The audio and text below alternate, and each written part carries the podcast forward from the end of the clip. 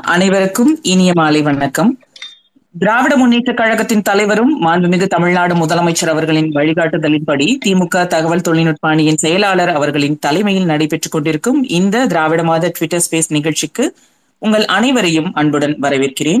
இன்று திராவிட மாணவன் என்கிற தலைப்பில் பேச இருப்பவர் இரண்டாயிரத்தி பதினாறு மற்றும் இரண்டாயிரத்தி இருபத்தி ஓராம் ஆண்டில் நடைபெற்ற சட்டமன்ற தேர்தலில் காஞ்சிபுரம் தொகுதியிலிருந்து திமுக சார்பில் போட்டியிட்டு சட்டமன்ற உறுப்பினராக தேர்ந்தெடுக்கப்பட்டார். இவரது தாத்தா திரு சி வி எம் அண்ணாமலையும் முத்தமிழறிஞர் கலைஞர் அவர்களும் நண்பர்கள். இவரது அப்பா திரு C V M A Ponmozhi அவர்களும் நமது முதல்வர் தளபதி அவர்களும் நண்பர்கள்.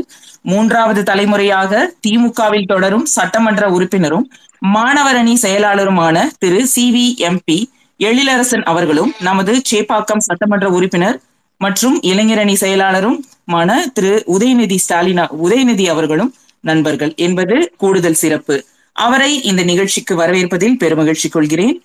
இன்று திராவிட மாணவன் என்கிற தலைப்பில் அவரை பேச அழைக்கிறேன். வணக்கம். சார் நீங்க ஸ்டார்ட் பண்ணலாம். வணக்கம். திராவிட முன்னேற்ற கழகத்தினுடைய தகவல் தொழில்நுட்ப அணியின் முன்னெடுப்பின் காரணமாக இந்த மாபெரும் இயக்கத்தின் ஒரு மாபெரும் அடையாளமாக விளங்கக்கூடிய முக்கிய மாதமாக திராவிட மாதம் என்ற அறிவிப்புக்கு இணங்க கழக தலைவர் மாண்புமிகு முதலமைச்சர் அவர்களுடைய அறிவிப்புக்கு இணங்க திராவிட மாதம் என்ற இந்த மாதத்தின் முன்னெடுக்கப்பட்டிருக்கக்கூடிய இந்த முயற்சியின் காரணமாக பல்வேறு தலைப்புகளில் ஒவ்வொரு நாளும் ஒவ்வொரு பேச்சாளர்களை அழைத்து இங்கே நிகழ்ச்சியை தொகுத்து ட்விட்டர் ஸ்பேஸ் மூலமாக வழங்கி கொண்டிருக்கக்கூடிய எங்கள் இந்த அணியினுடைய செயலாளர் சட்டப்பேரவை உறுப்பினர் தமிழ்நாடு திட்டக்குழுவினுடைய உறுப்பினரும் அன்பிற்குரிய சகோதரர் டிஆர்பி ராஜா அவர்கள் உள்ளிட்ட இந்த அணியின் அத்தனை நிர்வாகிகளுக்கும் என்னுடைய அன்பான வணக்கத்தையும் இந்த நிகழ்வில் பங்கேற்றிருக்கக்கூடிய உரையை கேட்கக்கூடிய அத்தனை கழக இயக்கத்தின் திராவிட இயக்கத்தின் ஆர்வமிக்க ஆர்வலர்கள் இளைஞர்கள் உள்ளிட்ட அனைவருக்கும் என்னுடைய அன்பான வணக்கத்தை முதலில் தெரிவித்துக் கொள்கிறேன். பல்வேறு தலைப்புகளில் திராவிட கனல் திராவிட வெளிச்சம் திராவிட எழுச்சி திராவிட நிதி திராவிட நீதி என்றெல்லாம் பல்வேறு தலைப்புகளில் இந்த நிகழ்வினை நடத்தி கொண்டிருக்கக்கூடிய சூழலில் இன்றைக்கு திராவிட மாணவன் என்ற தலைப்போல் திமுக மாணவரணியின் செயலாளர் என்ற காரணத்தினால் எனக்கு வழங்கப்பட்டிருப்பதாக நான் கருதுகிறேன். திராவிட மாணவன் என்று சொல்வதில் இரண்டு மூன்று கருத்துக்களை சொல்லலாம். ஒன்று திராவிட இயக்கத்தின் மாணவர் என்று சொல்லக்கூடிய இந்த திராவிட இயக்கத்தின் வழித்தொன்றர்களாய் வந்திருக்கக்கூடிய முக்கிய தலைவர்களை எல்லாம் திராவிட மாணவர்கள் ஆக இருந்து இந்த பல்கலைக்கழகத்தை கட்டமைத்திருக்கிறார்கள் என்று சொல்லலாம். திராவிட மாணவன் என்று சொன்னால் இன்றைக்கு இந்த திராவிட இயக்கத்தால் எந்த உச்சத்தை அடைந்திருக்கிறோமோ எந்த நிலையை நாம் பெற்றிருக்கிறோமோ அவர்கள் எல்லோரும் திராவிட மாணவர்கள் என்று திராவிட மாணவன் என்று சொல்லலாம். இந்த மாபெரும் இயக்கத்தின் கொள்கை தாத்பரியம் தத்துவம் இவற்றை எல்லாம் ஒட்டுமொத்தமாய் உள்வாங்கியவனாக திராவிட மாணவன் திராவிடமானாக மாறியவன் என்பதனால் திராவிட மாணவன் என்றும் சொல்லலாம். இந்த நிலையை கொண்டிருக்கக்கூடிய இந்த தலைப்பினை இன்றைக்கு எனக்கு வழங்கியமைக்காக அணி செயலாளர் டிஆர்பி ராஜா அவர்களுக்கு நான் நன்றியை தெரிவித்துக் கொள்கிறேன். நான் சூத்திரன் என்பதனால் என்னால் மேலாடை அணிந்து கொள்ள முடியாது. நான் சூத்திரன் என்கிற காரணத்தினால் நான் மேல் துண்டு அணிந்து கொள்ளக்கூடாது. நான் சூத்திரேன் என்கிற காரணத்தினால் நான் தெருவில் நடக்கக்கூடாது. நான் சூத்திரேன் என்கிற காரணத்தினால் ஊரில் உள்ள குளத்தில் இறங்கி நான் இறங்கிவிடக்கூடாது கிணற்றில் நீர் எழுத்தி குடிக்கக்கூடாது. கோயிலுக்குள் செல்லக்கூடாது. கோயிலில் கோபுரத்தோடு நான் நின்று பார்த்துவிட்டு செல்ல வேண்டியவன். தெருவிலே செல்லுகிற நேரத்தில் காலணியை அணிந்து செல்லக்கூடாது அதை தலையிலே வைத்து செல்ல வேண்டியவன். உணவு விடுதிக்கு சென்றால் கூட உணவு வந்து அருந்துவதற்கு தகுதியற்றவன். கையிலே காசே இருந்தால் கூட நாடக அரங்கத்திற்குள் அனுமதிக்கப்படாதவன். இப்படிப்பட்ட கேவலங்கள் நிரம்ப உண்டு என்றாலும் இவற்றுக்கெல்லாம் உச்சமாக நான் கல்வி கற்க உரிமையற்றவன். பள்ளிக்கூடத்தின் வாசலை கூட மிதிக்கக்கூடாதவன். தப்பித்தவறி படிக்கக்கூடிய அல்லது கல்வியை வேறு ஒருவர் பேசி அல்லது வேறு ஒருவர்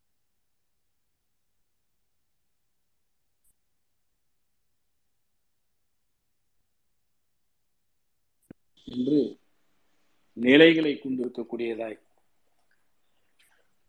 பெண் உரிமை அற்றவனாய் அற்றவர்களாய். ஏன் ஒருவன் பெயரை சூட்டிக் கொள்வதற்கு கூட உரிமையற்றவனாய். வயது வந்தால் சரியான வயதில் திருமணம் செய்து கொள்ளக்கூடிய உரிமையற்றவனாய் இருக்கக்கூடியவன் என்று ஒட்டுமொத்தமாய் உரிமைகள் அற்றவனாய் மிருகங்களை விட கேவலமாய் நடத்தப்படுகிற ஒரு சமூகத்தை சீரமைத்து சுயமரியாதை உணர்வோடு வாழ வைத்திருக்கக்கூடிய இனம் இயக்கம்தான் திராவிட இயக்கம். யார் திராவிடன் யார் ஆரியன் என்றெல்லாம் மிக நீண்ட நெடிய விவாதங்களும் கருத்துக்களும் பல்வேறு தளங்களின் மூலமாக பெற்றிருக்கிறோம் என்றாலும் இங்கே திராவிடன் என்று சொல்வதற்கு முன்பாக நான் என்னவாக இருந்திருக்கிறேன் என்பதற்கான அடையாளத்தை தான் நான் முதலில் குறிப்பிட்டு சொன்னேன். நான் பார்ப்பனன் என்கிற சொல்லிக்கொண்டால் நான் கோயிலுக்கு செல்லலாம் கடவுளை வணங்கலாம் கடவுளை தொட்டு நானே பூஜிக்கலாம் கோயிலில் குளத்தில் இறங்கி குளிக்கலாம் கோயில் கிணற்றில் இறங்கி தண்ணீர் குடிக்கலாம் பள்ளிக்கூடத்திற்கு செல்லலாம் சமஸ்கிருதம் படிப்பேன் மந்திரத்தை சொல்லுவேன் என்று சொல்லக்கூடியவர். இவர்கள் இன்னும் அதிகமாக சொல்லிட வேண்டும் என்று சொன்னால் தெய்வாதீனம் ஜெகத் சர்வம் தெய்வதம் மந்திராதனம் தன் மந்திரம் பிராமணிதனம் பிராமணா மம தேவதா என்று ஒரு ஸ்லோகத்தை சொல்லக்கூடியவர்கள். தெய்வாதீனம் ஜெகத் சர்வம் என்று சொன்னால் இந்த உலகத்தை கட்டி காப்பவர்கள் கட்டுப்பட்டவர்கள் யார் என்றால் கடவுளுக்கு என்றும் தெய்வத்தம் மந்திராதீனம் என்றால் அந்த கடவுளே இந்த மந்திரங்களுக்கு கட்டுப்பட்டவராவார். தன்மந்திரம் பிராமணாதீபம் என்று சொன்னால் அந்த மந்திரங்களும் பிராமணர்களுக்கு கட்டுப்பட்டதாகிறது. பிராமணா மம தேவதா என்று சொன்னால் அந்த மந்திரங்கள் பிராமணனுக்கு கட்டுப்பட்ட காரணத்தினால் நாம் எல்லோரும் தேவர்களாய் கடவுளாய் பிராமணர்களை கருதப்பட வேண்டும் என்று சொல்லுகிறது என்று இந்த ஒட்டுமொத்த உலகத்தை மனு தர்ம சாஸ்திரத்தை சனாதனத்தை கொண்டு சீரழிப்பதற்கு கட்டமைத்த மந்திரங்களை கொண்டு இன்றைக்கும் ஆரியம் நம்மை சூழ்ச்சி செய்து ஆண்டு கொண்டு இருப்பதை பார்த்து கொண்டிருக்கிறோம். அந்த ஆரியத்தை வீழ்த்துவதற்காக ஒன்று கூடிய அனைத்து தமிழர்களும் திராவிடர்களாகிறோம். எங்கெல்லாம் உரிமைகள் மறுக்கப்படுகிறதோ அங்கெல்லாம் திராவிடம் வந்து நிற்கும். தந்தை பெரியார் சொல்வதைப் போல இந்த இயக்கம் எதற்கான இயக்கம் என்று சொன்னால் மக்களுக்கான இயக்கம் மனிதநேயத்திற்கான இயக்கம் பகுத்தறிவுக்கான இயக்கம் சமூக சீர்திருத்த இயக்கம். இந்த இயக்கத்தினுடைய தத்துவத்தை இரண்டை சொற்களில் சொல்லிட வேண்டும் என்று சொன்னால் அனைவருக்கும் அனைத்தும் என்று இரண்டே வார்த்தைகளில் சொல்லிவிட்டார். இதைத்தான் இன்றைய தமிழக முதலமைச்சர் நம்மளுடைய கழக தலைவர் அவர்கள் எல்லோருக்கும் எல்லாம் என்று சொல்லக்கூடிய இந்த தத்துவத்தை திராவிடம் சொல்லிக் கொண்டிருக்கிறது ஒரு காலகட்டத்தில் தமிழகத்தில் இருக்கக்கூடியவர்களை இந்த மண்ணில் வாழக்கூடியவர்களை தமிழர்கள் என்று சொல்லக்கூடியவர்களை ஏற்ற இறக்கம் கொண்டு இருக்கக்கூடியதாக சாஸ்திரத்தின் அடிப்படையிலே தலையில் பிறந்தவன் பிராமணன் தோளில் பிறந்தவன் சத்திரியன் தொடையில் பிறந்தவன் வைஷ்ணவர் காலில் பிறந்தவன் சூத்திரன் என்று சொல்லி நான்கு முறை நான்கு வழிகளை படிகளை கொண்டிருக்கக்கூடிய ஜாதியின் அமை அமைப்பின் பெயரால் பிரிக்கப்பட்டவர்களாக பிரிக்கப்பட்டதின் அடிப்படையில் உரிமைகள் வழங்கப்படுவதும் ஒழுங்கு உரிமைகள் மறுக்கப்படுவதும் என்பதை கொண்டிருக்கக்கூடிய கட்டமைப்பை ஆரியர்கள் உருவாக்கி தந்தனர் அந்த அடிப்படையின் காரணமாகத்தான் பல்வேறு உரிமைகளை இழந்தவர்களாக இந்த சூத்திர மக்களாக நாம் இருக்கிறோம் என்பதனை உணர்ந்ததன் காரணமாகத்தான் உருவாகியது வெளிவந்தது திராவிட இயக்கம் என்பதனை இங்கே எல்லோரும் ஏற்றுக்கொள்ளக்கூடியதாக இருக்கும் என்று கருதுகிறேன். இந்த திராவிட இயக்கமே தோன்றிருக்காமல் போயிருக்குமே ஆனால் நாம் இந்த அத்தனை உரிமைகளும் இழந்தவர்களாக இருந்திருப்போம். பாவேந்தர் பாரதிதாசன் குறிப்பிட்டு சொன்னாரே குடும்ப விளக்கு என்று எப்படி இருக்க வேண்டும் என்று சொன்னாலோ அதை போல இருண்ட வீடு என்ற கவிதையின் வரிகளால் சொன்னாரே கல்வி இல்லா வீடு இருண்ட வீடு என்று சொன்னார். அந்த கல்வி இல்லா வீடாக கல்வி இல்லாத வீடு எப்படி இருண்ட வீடாக இருக்குமோ அப்படி இந்த திராவிட இயக்கம் தோன்றிருக்காமல் போயிருக்குமே ஆனால் இந்த ஒட்டுமொத்த தமிழகமே இன்றைக்கு இருண்ட தமிழகமாக இருந்திருக்கும் என்பதனை போக்கியதுதான் திராவிட இயக்கம். திராவிட இயக்கத்தின் வாயிலாக நாம் எண்ணற்ற உரிமைகளை பெற்றிருக்கிறோம் என்று சொன்னாலும் கூட நாங்கள் எந்த காலகட்டத்தை கடந்து வந்து இதையெல்லாம் பெற்றிருக்கிறோம் எந்த இந்த இயக்கத்தினுடைய பரிணாம வளர்ச்சி எப்படி இருந்திருக்கிறது என்பதை கருத வேண்டும். ஒரு காலகட்டத்தில் சொல்வார்கள் இந்த ஆரியத்தை எதிர்ப்பது திராவிட இயக்கம் தான் தோன்றியது என்று சொல்வது அல்லது திராவிட இயக்க தலைவர்கள் எல்லாம் நாத்திகர் என்று சொல்கிறார்களே அதற்கு முன்பாக ஆரியத்தை எதிர்த்தவர்கள் பக்திமார்கள் தான். பக்தி மார்க்கத்தை கொண்டவர்கள் எல்லாம் தான் இந்த ஆரியத்தை எதிர்த்தார்கள்.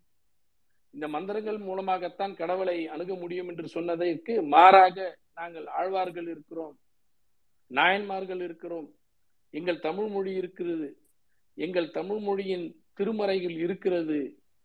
எனவே இந்த ஆரியத்தை எதிர்க்கிறோம் என்று சமஸ்கிருதத்தை எதிர்க்கிறோம் என்று சொன்னவர்கள் அன்றைய ஆன்மீகத்தில் தம்மை ஈடுபடுத்திக் கொண்ட பக்திமார்கள் தான் அன்றைக்கு இவர்களை எதிர்த்து இருக்கிறார்கள் திராவிட இயக்கம் திராவிடம் என்று சொன்னாலே இன்றைக்கு பற்றி இருக்கிறது வயிறு எரிகிறது என்று சொல்லக்கூடியவர்கள் தான் இன்றைக்கு உலகத்தில் இருக்கிறார்கள். இந்த இந்திய நாட்டில் இருக்கக்கூடிய உயர்ஜாதி வகுப்பினர் என்று சொல்லக்கூடியவர்கள் எல்லாம் இன்றைக்கு இருக்கிறார் நான் இவர்களை எல்லாம் பார்த்து சொல்லக்கூடியது. மீண்டும் மீண்டும் சொல்கிறேன் இந்த திராவிட இயக்கத்தின் மூலமாக பெற்றிருக்கக்கூடிய பல்வேறு உரிமைகளில் ஒரு சில உரிமைகளை பற்றி நான் குறிப்பிடுவதில் மிக முக்கியமானது பெயர் சுட்டுகின்ற உரிமை கூட இல்லாதவனாக இருந்தவன்கள் நாம் சூத்திரர்களாக கருதப்படுகிறவர்கள். ஒருவன் தன்னுடைய பெயரை என்ன பெயர் என்று சூட்டிக் கொள்வதற்கு கூடிய உரிமையற்றவனாக இருந்திருக்கிறோம் நாம். இந்த ஜாதி இந்த பெயர் என்று குறிப்பிடக்கூடிய வகையில் அந்த பெயரை வைத்து இந்த ஜாதியினர் இவர்கள் என்று குறிப்பிடக்கூடிய வகையிலே பெயர் சூட்டக்கூடிய நிலைமைகள் இருந்திருக்கிறது. மண்ணாங்கட்டி அமாவாசை பாவாடை என்றெல்லாம் பெயர்களை வைத்து நம்ம இழிவுபடுத்துகிற நிலைகளை ஏற்படுத்தி இருக்கக்கூடிய நிலையை தகர்த்தெறிந்தது திராவிட இயக்கம்.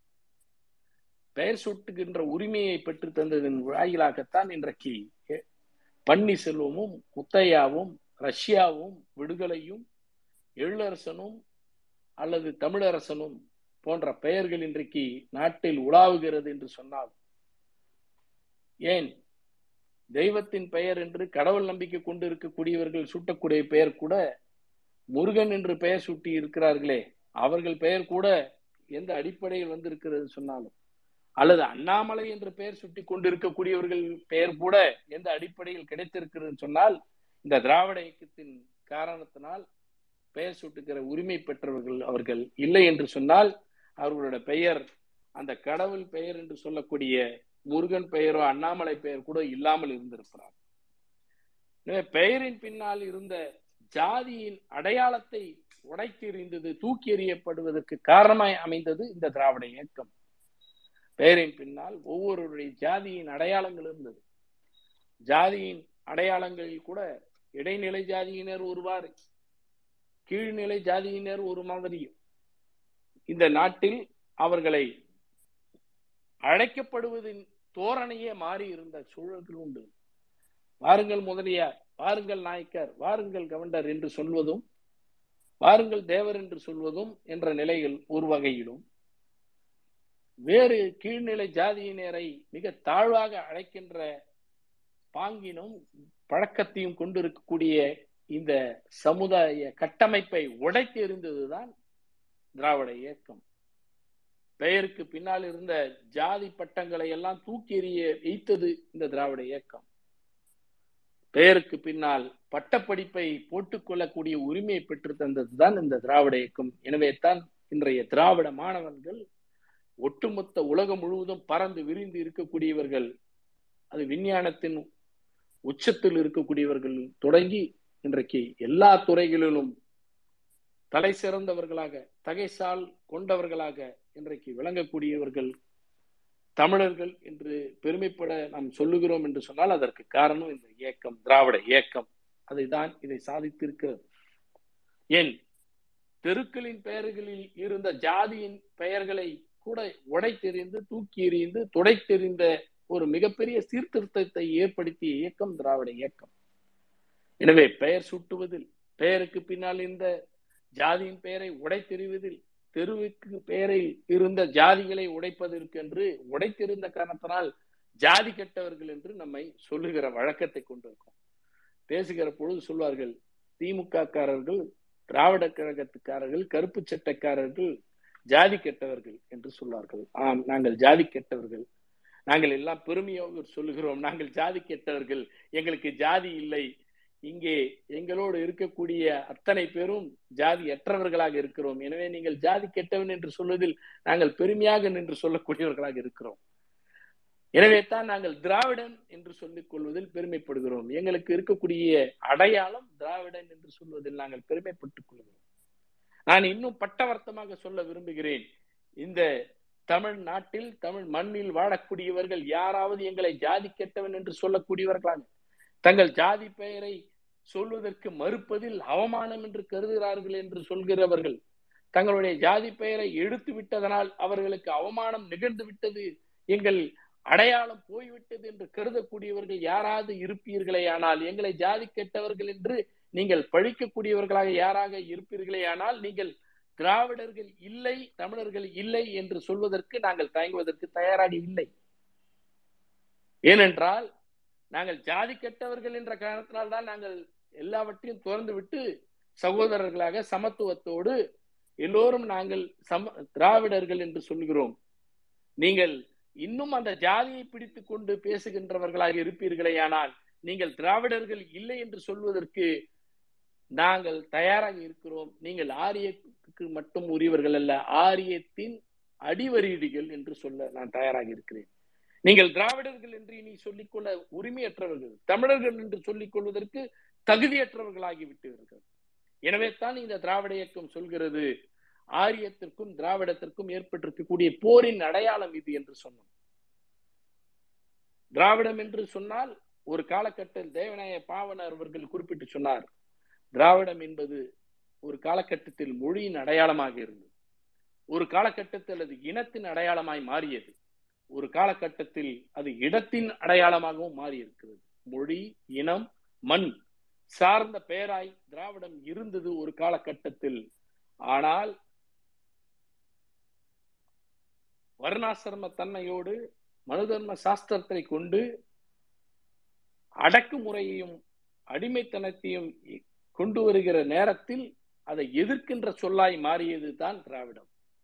எனவே இங்கே இது மொழியின் அடையாளம் மட்டுமல்ல இது இனத்தின் அடையாளம் மட்டுமல்ல இது இடத்தின் அடையாளமாக மண்ணின் அடையாளம் மட்டுமல்ல இது உரிமையின் அடையாளமானது திராவிடம் என்பது. சமூக நீதி மறுபெயர் திராவிடம். சமத்துவத்தின் மறுபெயர் திராவிடம். சுயமரியாதையின் மறுபெயர் திராவிடம். பகுத்தறிவு சிந்தனையின் மறுபெயர் திராவிடம். எனவே திராவிடம் என்று சொல்வதில் நாங்கள் பெருமிதத்தோடு சொல்லிக்கொள்ள தயாராக இருக்கிறோம். இதை யார் கொண்டு வந்தது? கன்னடராக பிறந்த காரணத்தினால்தான் தந்தை பெரியார் அவர்கள் தமிழ் என்று சொல்லிக் கொள்வதற்கு பதிலாக திராவிடர்கள் திராவிட இயக்கம் என்று சொல்லிக் கொண்டதாக இந்த நாட்டிலே ஒரு பொய் பிரச்சாரத்தை காலங்காலமாய் கட்டவிழ்த்துக் கொண்டு இருக்கக்கூடியவர்கள் இருந்து கொண்டிருக்கிறார்கள். தந்தை பெரியார் அவர்கள் இந்த சொற்றொடரை தொடங்குவதற்கு முன்பாகவே நீண்ட நெடிய மக்கள் நீண்ட நெடிய அறிஞர்கள் இதை திராவிடம் என்றும் திராவிடர்கள் என்றும் சொல்லிக் கொண்டிருக்கிறார்கள். நான் இந்த திராவிடத்தை பற்றி சொல்வதற்கு மிக முக்கியமாய்ந்த இரண்டு முக்கிய ஆங்கில ஆட்சியாளர்களை சார்ந்து நான் இங்கே குறிப்பிட வேண்டி இருக்கிறது முரண்பட்டவரும் ஏற்றுக்கொண்டவரும் என்று இருவர் இருக்கிறார்கள். வில்லியம் ஜோன்ஸ் என்று ஒரு ஆங்கிலேய அதிகாரி மன்னிக்கவும் ஆங்கிலேயத்தை சார்ந்த நீதிபதி ஆயிரத்தி எழுநூத்தி எழுபத்தி நான்கு காலகட்டத்தில் கல்கட்டா உயர்நீதிமன்றத்தினுடைய நீதிபதியாக நியமிக்கப்பட்ட வில்லியம் ஜோன்ஸ் அவர்கள் வந்த பொழுது பொறுப்பேற்ற பொழுது நடைபெற்ற ஒரு நிகழ்வை இந்த நேரத்தில் நான் குறிப்பிட்டே ஆக வேண்டும். வில்லியம் ஜோன்ஸ் அவர்கள் நீதிபதியாக வருகிறார். அவர் பொறுப்பேற்ற உடனேயே கல்கட்டாவில் இருக்கக்கூடிய அத்தனை பார்ப்பன மக்களும் அவரை சூழ்ந்து கொண்டு எப்பொழுது எப்படி தமிழ் மன்னர்களையும் இந்திய மன்னர்களை அத்தனை மன்னர்களையும் அவர்கள் சூழ்ச்சியின் வழியால் கட்டமைத்ததன் விளைவாக தெய்வாதீனம் ஜெகத் சர்வம் என்றும் தெய்வந்தம் மந்திராதீனமும் தம்மந்திரம் பிராமண தீனமும் பிராமணா மம தேவதா என்று சொல்லி எப்படி மந்திரங்களை மந்திரங்களே கடவுளை கட்டுப்படுத்துகிறது அந்த மந்திரங்களுக்கு உரியவர்கள் நாங்கள் தான் என்று சொல்லி ஆட்சியையே தங்கள் கட்டுக்குள் கொண்டு வந்தார்களோ அதை போல ஆங்கிலேயர்களையும் ஒரு இணைப்புக்குரியவர்களாய். மொழி தெரியாத மக்களிடம் இணைப்புக்குரியவர்களை தங்களை அடையாளப்படுத்திக் கொண்டதின் விளைவாக ஆங்கிலேயரிடம் எப்படி அவர்கள் இணைந்து கொண்டார்களோ அப்படி வில்லியம் ஜோன்ஸ் அவர்களிடமும் இணைந்து கொண்டு அவர்கள் கட்டமைத்த கட்டமைப்பு தான் மனு தர்ம சாஸ்திரம் என்பது. மனு தர்ம சாஸ்திரத்தை எப்படி கட்டமைத்தார்கள் என்று சொன்னால் இந்த நாட்டின் இந்திய நாடு என்பது ஒன்று இல்லை. ஆங்கிலேயர் வருகை தந்த பிறகுதான் இந்தியா என்று அவர்கள் கட்டமைத்தார்கள். பல்வேறு நூற்றுக்கணக்கான சமஸ்தானங்களும் குறுநீல மன்னர்களிடம் இருந்த இந்த மண்ணை தனித்தனியாக அவர்கள் பிடித்ததை பின்னர் அவர்கள் ஒட்டுமொத்தமாய் ஆள்வதற்காக இந்தியா என்று கட்டமைத்தார்கள். அப்படி கட்டமைக்கிற பொழுது எப்படி எந்த சட்டத்தின் அடிப்படையில் எந்த இனத்தின் அடிப்படையில் எந்த மொழியின் அடிப்படையில் வேறுபட்டு இருக்கிறார்களே இதை எந்த அடிப்படையில் கட்டுப்படுத்துவது என்று அவர்கள் யோசித்த பொழுது கட்டமைத்து தந்ததுதான் சமஸ்கிருத மொழி என்பது. இந்தியாவில் இருக்கக்கூடிய பழமை மொழி சமஸ்கிருதம் என்று சொன்னார்கள் சமஸ்கிருத மொழியின் தோன்றர்களாகத்தான் பிற மொழிகள் இந்தியாவில் இருக்கிறது என்று கட்டமைத்து சொன்னார்கள். பொய்யாக கட்டமைப்பதில் ஆரியர்களுக்கு நிகர் இனி உலகத்தில் யாரும் இல்லை. எதை வேண்டுமானாலும் கட்டமைப்பார்கள் அவர்கள். அப்படி கட்டமைத்ததின் விளைவாக சமஸ்கிருத மொழிதான் மூத்த மொழியாக ஒருங்கிணைக்கும் மொழியாக இந்தியாவின் ஒரே மொழி என்று ஆங்கிலேயர்கள் நம்பினார்கள். குறிப்பாக நீதியரசராக இருந்த ஆங்கில நீதியரசர் வில்லியம் ஜோன்ஸ் அவர்கள் நம்பினார் அவர் நம்பியதன் விளைவாக அவர் கட்டமைத்ததின் விளைவாக Asiatic society of language Bengal என்று ஒன்றை உருவாக்கி அந்த கட்டமைப்பின் மூலமாக சமஸ்கிருத மொழியை ஆய்வு மொழியாக எடுத்துக்கொண்டு சமஸ்கிருதத்தை ஆய்வு செய்ததன் விளைவாக அது இந்தோ யூரோப்பியன் லாங்குவேஜ் என்று சொல்லக்கூடிய வகையில் ஒரு இந்திய ஐரோப்பிய மொழிகளில் ஒன்றாக சமஸ்கிருதத்தை கொள்ள வேண்டும் என்று கருதக்கூடிய அளவிற்கு அதை முயற்சி காட்டினார். இந்தியாவின் முதல் வைஸ்ராயாக இருக்கக்கூடிய விளங்கிய லார்ட் பேரன் ஆசிங்ஸ் அவர்கள் அதை கட்டமைத்ததில் பெரும் பங்காற்றியிருக்கிறார். சமஸ்கிருத மொழியை கட்டமைத்ததோடு நின்று விடவில்லை இந்து சட்டத்தை நிறைவே நிறுவ வேண்டும் என்று விரும்பிய பொழுது எதன் அடிப்படையில் இந்து சட்டம் என்று ஒன்றை நிறுவுவது என்று கேட்ட பொழுது பார்ப்பன கும்பல் எடுத்து கொடுத்த ஒன்றுதான் மனு தர்ம சாஸ்திரம் என்பதை. மனு தர்ம சாஸ்திரத்தை கட்டமைத்ததின் விளைவாகத்தான் அதில் ஏற்பட்ட சட்ட நுணுக்கங்களின் விளைவாகத்தான் இன்று வரை இந்து சட்டத்தின் அடிப்படையில் மனு தர்ம மனு ஸ்மிருதி எழுதியிருப்பதின் அடிப்படையில் இந்த தீர்ப்பு வழங்கப்படுகிறது என்றெல்லாம் சொல்லுகிறார் அதனால்தான் நம்மளுடைய உரிமைகள் எல்லாம் பறிக்கப்படுகிறது. இயற்கை நீதியே சில நேரங்களில் மறுக்கப்படுகிறது. நீதிமன்றத்தினுடைய தீர்ப்புகளை விமர்சிப்பதில் என்பதல்ல ஆய்வுக்கு எடுத்துக்கொள்ளலாம் என்று இருக்கிற காரணத்தினால் சொல்லுகிற நீதிபதிகளை பற்றி இங்கே நாம் தனிப்பட்ட முறையில் விமர்சிக்கவில்லை என்றாலும் கூட நீதிமன்ற தீர்ப்புகள் இன்றைக்கும் விமர்சனத்துக்கு உள்ளாகிறதுக்கு காரணம் இந்த மனு தர்ம சாஸ்திரத்தை பின்பற்றுவதன் காரணமாக. ஆங்கிலேயரே தொடங்கி வைத்த அந்த தீர்ப்பின் அடிப்படையில் இன்று வரையிலும் நாம் பேசிக் கொண்டிருக்கிறோமே அதன் காரணமாகத்தான் இந்த மனு தர்ம சாஸ்திரம் இன்னும் இந்த இந்திய நாட்டை குட்டிச்சோறு ஆக்கி கொண்டிருக்கு. ஏன் இதை குட்டிச்சோறு ஆக்கி கொண்டிருக்கிறது என்று நான் சொல்வதற்கு காரணம் எதுவென்று சொன்னால் மனு தர்ம சாஸ்திரத்தை எப்படி அவர்கள் கட்டமைத்து தந்தார்களோ அது நான் ஏற்கனவே குறிப்பிட்டு சொன்னதை போல ஜெர்மானியத்தில் கட்டமைக்கப்பட்ட அந்த சூப்பர்மேன் கோட்பாட்டின் காரணமாக இந்த மனு தர்ம சாஸ்திரத்தின் அடித்தளத்தில் கட்டமைக்கப்பட்ட அந்த கோட்பாட்டின் காரணமாகத்தான் பல லட்சம் யூதர்கள் நாசிசத்தின் தலைவராக இருக்கக்கூடிய அடாஃப் ஹில்டர் அவர் ஹில்டர் ஹிட்லர் அவர்களால் கொல்லப்பட்டார்கள் என்று சொன்னால் வெரி பிக் மெசக்கர் ஒரு மிகப்பெரிய ஜெனோசைட் மனித இனத்தை அழிக்கக்கூடிய மிகப்பெரிய பாதக செயலை செய்வதற்காக கட்டமைக்கப்பட்ட அந்த சூப்பர்மேன் கோட்பாடு எதன் அடிப்படையில் கட்டமைக்கப்பட்டிருக்கிறது சொன்னால் இந்த மனுதர்ம சாஸ்திரத்தின் அடிப்படை அதே நேரத்தில் இந்த ஆங்கிலேயர்களில் ஒருவராய் வந்து இங்கே பணியாற்றுவதற்கு வந்தவர் தென்னார்காடு மாவட்டத்தினுடைய ஆட்சியராக பொறுப்பேற்றவர் நெத்தனியல் எட்வர்ட். கெண்டசுலி அவர்கள் மாறுபட்ட கருத்தை முன்னெடுத்திருக்கிறார். இந்த மண்ணினுடைய அடையாளமாக தமிழ் இருக்கிறது. தமிழ் மொழிதான் மிக சிறந்த மொழியாக இருக்கிறது. இலக்கிய செறிவுகள் இருக்கிறது. இலக்கண செறிவுகள் இருக்கிறது. திருக்குறள் என்ற பொதுமறை வழங்கப்பட்டிருக்கிறது. இந்த திருக்குறளில் ஓலைச்சுவடி மூலமாகவே நம்மளுடைய எலீஸ் அவர்கள் அதை அச்சுவாய் ஏற்றுவதற்கு முன்பாகவே ஓலைச்சுவடி மூலமாகவே கற்றறிந்தவர் நம்மளுடைய கெண்டசூலி அவர்கள். குண்டசூலி அவர்கள் அப்படி திருக்குறளை படித்து முழுவதுமாய் கற்றறிந்ததன் விளைவாக அவர் என்ன செய்தார் என்று சொன்னால் இத்தனை சிறந்த கருத்துக்களை வாழ்வியல் சிந்தனையை தந்திருக்கக்கூடிய திருவள்ளுவர் அவரை கௌரவிக்க வேண்டும் அவரை பெருமைப்படுத்த வேண்டும் என்று விரும்பினார். திருவள்ளுவர் அவர்களுடைய திருக்குறளை சிலவற்றை தன்னால் அறிந்து கொள்ளக்கூடிய அல்லது ஆளுமை சம்பந்தப்பட்டதை அரசுடைமை பற்றிய அரசியலை பற்றியதை அவர் ஆங்கிலத்தில் அதனை கூட மொழியாக்கம் செய்து வெளியிடப்பட்ட வரலாறு இங்கு இருக்கிறது. அப்படி வெளியிடப்பட்ட நூல்களும் இருக்கிறது. அப்படிப்பட்ட சிறந்த வரலாறை கொண்டிருக்கிற காரணத்தினால்தான் நமக்காக அவர் தந்திருக்கக்கூடிய பல சிறந்தவை எது என்று சொன்னால் வள்ளுவருக்கான அடையாளமாக வள்ளுவர் உருவம் பொறித்த நாணயத்தை வெளியிடப்பட்டது. கிண்டசுலி அவர்களுக்கு அடுத்து எலீஸ் அவர்கள் வந்தார். எலீஸ் அவர்களும் அதே போல திருக்குறளை மேம்படுத்தினார் திருக்குறளை அச்சு ஏற்றினார். உலக தமிழ்நாட்டில் தமிழில் முதல் நூல் அச்சேற்றப்பட்ட நூலாக மாற்றியது திருக்குறள் தான். அவ்வளவு சிறந்த நூல் என்று அவர் கருதினார் எல்லிஸ் அவர்கள். அவர்தான் சென்னையினுடைய கலெக்டராக இருந்து கொண்டு இருந்தாலும் அவர் ஒரு மொழி ஆர்வலராக அறிஞராக ஆய்வாளராக இருந்து அவர் கண்டெடுத்த சொற்களோட தான் திராவிட. திராவிட மொழி. தமிழ் மொழி என்பதுதான் திராவிட மொழியின் தாய்மொழி. திராவிடர்கள் என்பது ஒரு இனத்தின் அடையாளம். திராவிடன் லாங்குவேஜஸ் திராவிடன் கல்ச்சர் என்ற தன்மையை உருவாக்கி கட்டமைத்து தந்தவர்கள் இவர்கள்தான்.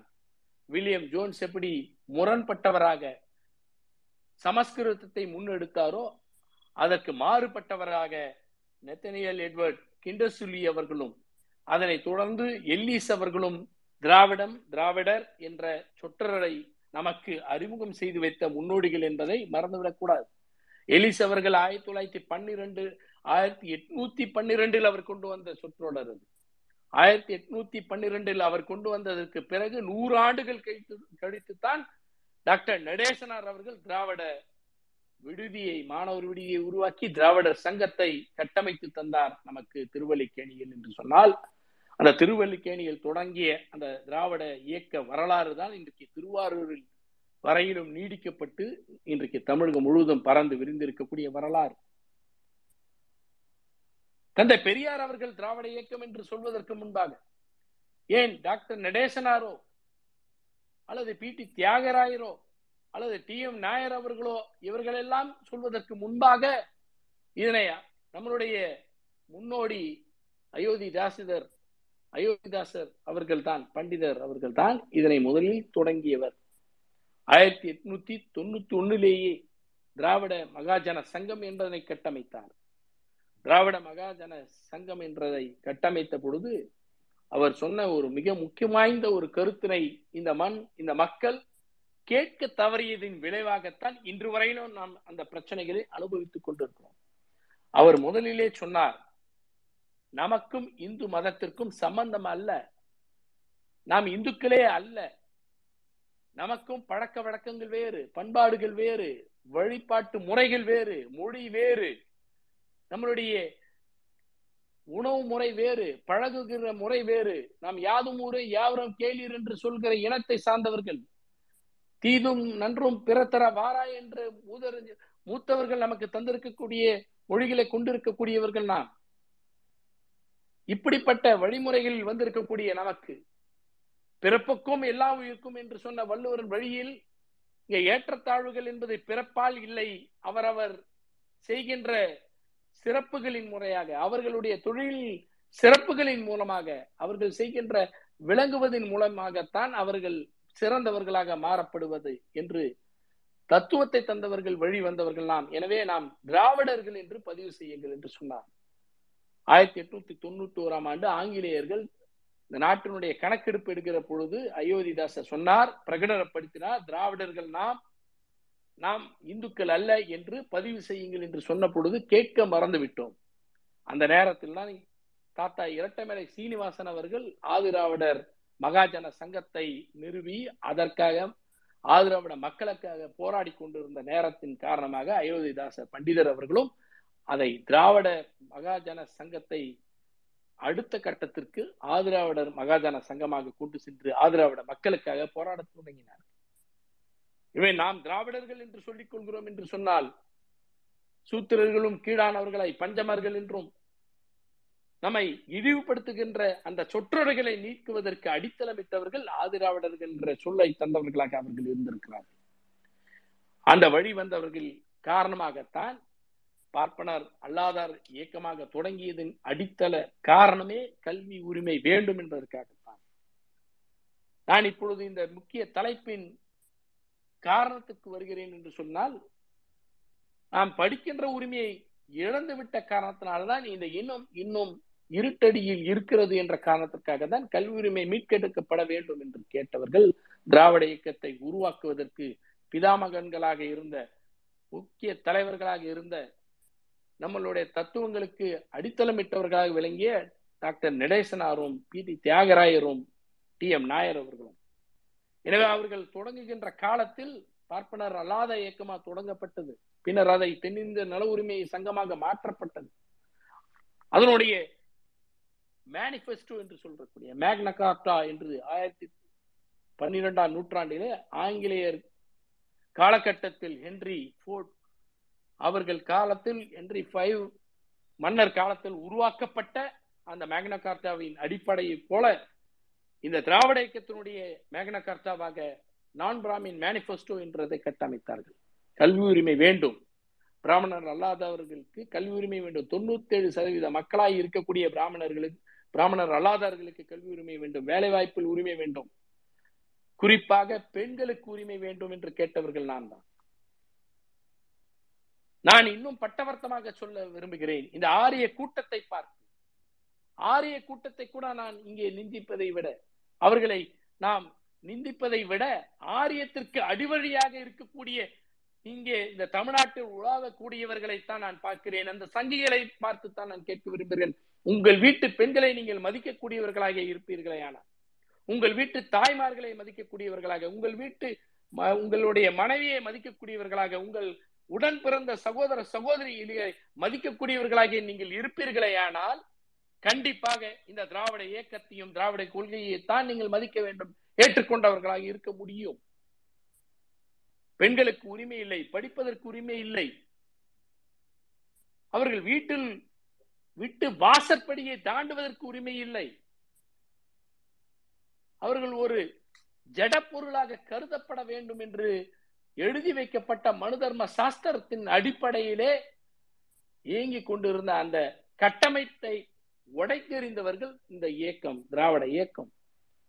பெண்களுக்கு கல்வி உரிமை வழங்கப்பட வேண்டும். பெண்களுக்கு சொத்தில் உரிமை வழங்கப்பட வேண்டும். பெண்கள் தான் ஆரம்ப பள்ளி ஆசிரியர்களாக நியமிக்கப்பட வேண்டும்.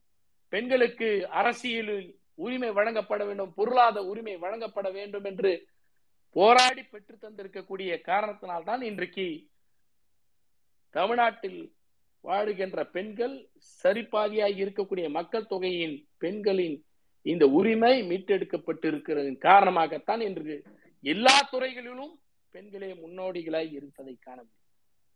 தந்தை பெரியாரிடம் கேட்டார்களாம் பெண்களுக்கு உரிமை வழங்க வேண்டும் என்று சொல்கிறீர்களே எந்த அளவுக்கு உரிமை வழங்க வேண்டும் என்று கேட்டார்களாம்? நகைச்சுவாக பெரியார் சொன்னாராம் ஆண்களுக்கு எவ்வளவு தருகிறீர்களோ அந்த அளவுக்கு பெண்கள் தந்தால் போதும் என்று சொன்னாராம். சம உரிமை என்பதை கூட எவ்வளவு நாகரிகமாக நகைச்சுவையாக பெரியார் அவர்கள் குறிப்பிட்டு சொல்லி இருக்கிறார் ஆனால் இன்றைக்கு என்ன நிலவரம் என்று சொன்னால் இன்றைக்கு நகர்ப்புற ஊரக உள்ளாட்சிகளில் இன்றைக்கு ஐம்பது சதவீதம் பெண்களுக்கு வழங்கப்படும் என்று நிறைவேற்றியதன் விளைவாக தமிழக முதலமைச்சர் கழக தலைவர் அவர்கள் இன்றைக்கு நடத்தி முடித்திருக்கக்கூடிய தேர்தலில் ஐம்பது சதவீதத்திற்கு மேலானவர்கள் தான் பெண்கள் இன்றைக்கு இருக்கிறார் போகிற போக்கில் ஆண்களுக்கு சம உரிமை வழங்க வேண்டும் என்று கோரிக்கை எழக்கூடிய அளவிற்கு இந்த திராவிட இயக்கம் பெண்களான பெண்களுக்கான உரிமையை வழங்கி இருக்கிறது என்று சொல்வதை விட பெற்று தந்திருக்கிறது என்று சொல்வதை விட அடைந்திருக்கிறது என்பதைத்தான் நான் பெருமிதத்தோடு சொல்ல கருது விரும்புகிறேன். இப்படிப்பட்ட பெண் உரிமையை பெற்று தந்திருக்கக்கூடிய இயக்கம் திராவிட இயக்கம் பெண் படிக்கின்ற உரிமையை பெற்று தந்திருக்கிறது என்பதை விட பெண்களுக்கு இழிவுபடுத்துகின்ற தன்மையிலிருந்து விடுபடுத்தப்பட்டிருக்கிறார் தேவதாசி முறை என்ற முறையில் பெண்களை கோயிலுக்கு நேர்த்தி விடுகிறேன் என்று சொல்லி மிக கேவலமாக நடத்தப்பட்ட முறையை ஒழித்து காட்டிய இயக்கம் இந்த இயக்கம். குழந்தை பருவத்திலேயே பெண்களுக்கு திருமணம் செய்து வைத்து வயதானவர்கள் மிக சீக்கிரமாய் இறந்து விடுகிற நேரத்தில் அந்த பெண் குழந்தை திருமணமானவர்கள் கைம்பெண்ணாக விதவையாக நிற்கக்கூடிய அவல நிலையை ஒழித்து கட்டியது இந்த திராவிட இயக்கத்தின் மூலமாக ஏற்படுத்திய மாற்றம்.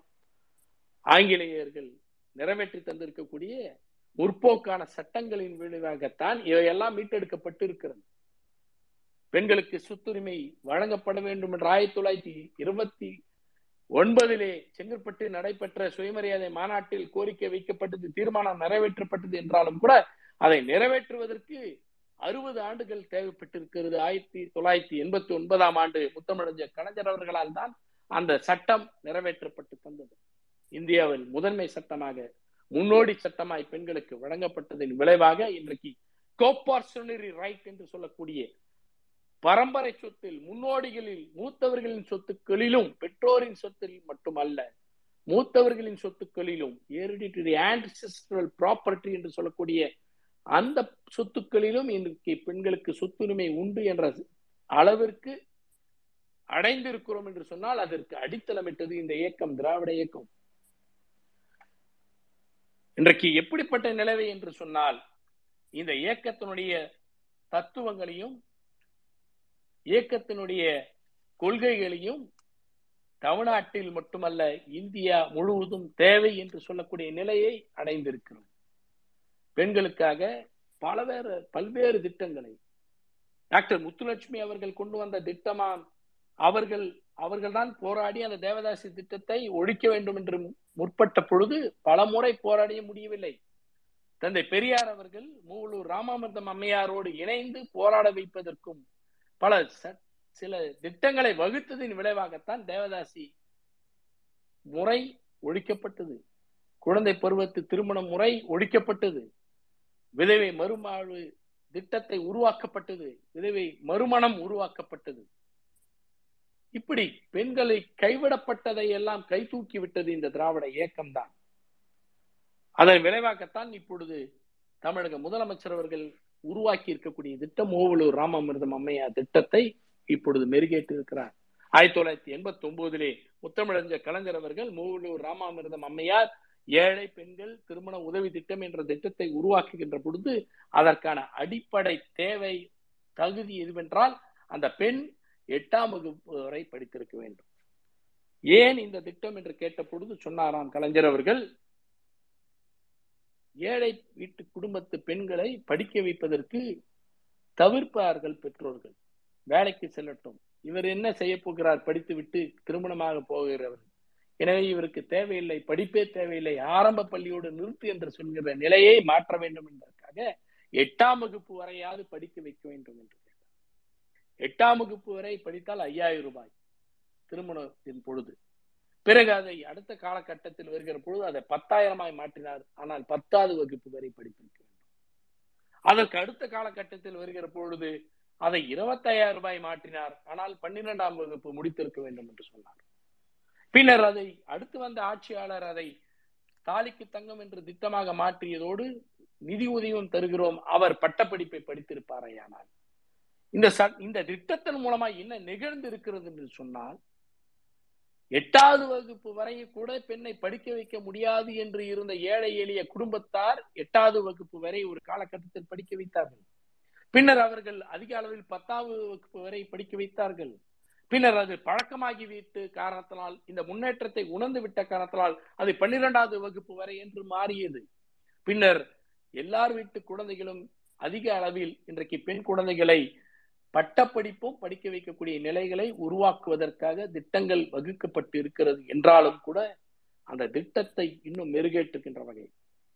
உயர் படிப்பு படிக்கின்ற சதவீதம் கிராஸ் என்ரோல்மெண்ட் ரேஷியோ இன்றைக்கு தமிழ்நாடு தான் இந்தியாவில் முதன்மை இடத்தில் இருக்கிறது. ஐம்பத்தி இரண்டு சதவீதத்திற்கு மேலாக ஆனால் இந்தியாவினுடைய சராசரி சதவீதமே இருபத்தி ஒன்பது சதவீதத்துக்கு உட்பட்டு இருக்கிறது. இந்த உயர்கல்வியை படி படிக்கக்கூடியவர்களாக ஆண்கள் அதிகமாக பெண்கள் குறைவாக இருந்துவிடக் கூடாது என்பதற்காக இன்னும் அந்த சதவீதத்தை உயர்த்த வேண்டும் என்பதற்காகத்தான் நம்மளுடைய தமிழ்நாடு முதலமைச்சர் இன்றைய தலைவர் முத்துவேல் கருணாநிதி ஸ்டாலின் என்ற மாபெரும் தலைவரின் திட்டமாக மூவலூர் ராமாமிர்தம் அம்மையார் உயர்கல்வி திட்டம் பெண்கள் உயர்கல்வி உறுதி திட்டம் என்று அறிவித்திருக்கிறார். இனி அரசு பள்ளியில் படிக்கக்கூடிய எந்த மாணவியும் அரசு பள்ளியில் முடித்து உயர்கல்வியாக பட்டப்படிப்பு எந்த பட்டப்படிப்புக்கு சேர்வதாக இருந்தாலும் சேர்ந்து விட்டால் அவருடைய அவருக்கு வங்கி கணக்கு தொடங்கப்பட்டு அவருடைய கணக்கில் மாதம் மாதம் ஆயிரம் ரூபாய் செலுத்துகிற திட்டத்தை கடந்த வாரம் ஆசிரியர் தினத்தில் ஐயா வாவுசி சிதம்பரனார் அவருடைய பிறந்த நாள் தினத்தில் நம்மளுடைய முதலமைச்சர் அவர்கள் தொடங்கி வைத்திருக்கிறார். இதையெல்லாம் நான் குறிப்பிட்டு சொல்வதற்கு முன் காரணம் உண்டு. கல்வி மறுக்கப்பட்டதை கல்வியை மீட்டெடுத்து தந்தது நீதி கட்சி. நீதி கட்சியின் மூலமாகத்தான் நாம் கல்வி கற்கக்கூடிய உரிமையை பெற்றிருக்கிறோம். தனியாரிடம் பள்ளிகள் இருந்தது. ஆதிராவிட மக்களை ஒதுக்குவீர்கள் என்றால் சேர்க்க மறுப்பீர்கள் என்றால் உங்களுக்கு தருகின்ற அந்த கல்வி நடத்துகிற உரிமை தடுக்கப்படும். மறுக்கப்படும். அது கேன்சல் செய்யப்படும் என்று சொன்னார் சாலைகளில் ஆதிராவிட மக்கள் நடக்கக்கூடிய உரிமை பெற்றவர்கள் அதை தடுக்கக்கூடாது என்று சொல்லப்பட்டது. சூத்திரர் என்று சொன்னால் என்ன அர்த்தம் என்று தெரியுமா? மனுதர்ம சாஸ்திரத்தை எடுத்து படித்து பாருங்கள். மனுதர்ம சாஸ்திரத்தின்படி சூத்திரர் என்று சொன்னால் முறையற்ற வகையில் பிறந்தவன் என்று சொல்வார்கள். தெளிவாக புரிய வேண்டும் என்று சொன்னால் தெவடியா பையன் என்று சொல்வார்கள். நம்ம மக்களுக்கு அப்படி சொன்னாதான் புரியும். அதனாலதான் நான் அப்படி சொல்றேன். அப்படி சொல்லப்படுகிற இழிவான சொல்லை ஒரு இன மக்களுக்கு பெயர் சூட்டி இருக்கிறார்கள் என்று சொன்னால் அந்த சட்டத்தை நாம் ஏற்றுக்கொள்ளக்கூடியவர்களா? அது நமக்கு வேண்டியதா என்ற கேள்வி எழவில்லையா? எனவே தான் நீதி கட்சியின் காலகட்டத்தில் தான் சூத்திரர் என்ற பெயரை அந்த பட்ட பெயராக அந்த ஜாதியின் பெயராக அல்லது ஒரு இனத்தின் மீது திணிக்கப்பட்ட அந்த அசிங்கத்தை அவமானத்தை தூக்கி எறியப்பட்டது ஒரு சட்டம் இயற்றியதன் விளைவாக. சூத்திரர் என்ற சொற்றொடரே இருக்கக்கூடாது என்று மாற்றி கட்டியது இந்த நீதி கட்சி.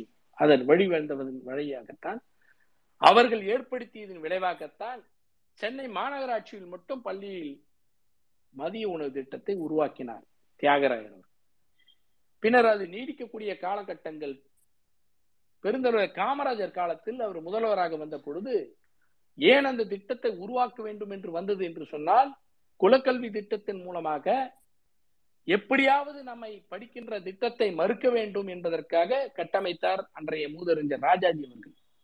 ராஜாஜி அவர்கள் முதல்வராக ஆயிரத்தி தொள்ளாயிரத்தி முப்பத்தி ஏழுல இருந்த காலத்தில் குலக்கல்வி திட்டம் என்று கொண்டு வந்தார். அது வார்தா கல்வி திட்டம் என்று சொல்வார்கள். இந்த வார்தா கல்வி திட்டத்தில் ஏழு வயதிலிருந்து பதினாலு வயது வரையிலும் சாமானிய மக்கள் ஏழை எளிய மக்கள் தீண்டத்தகாதவர்கள் என்று சொல்லுகிற மக்களுக்கு கல்வி வழங்கப்பட வேண்டும் இலவசமாக வழங்கப்பட வேண்டும்.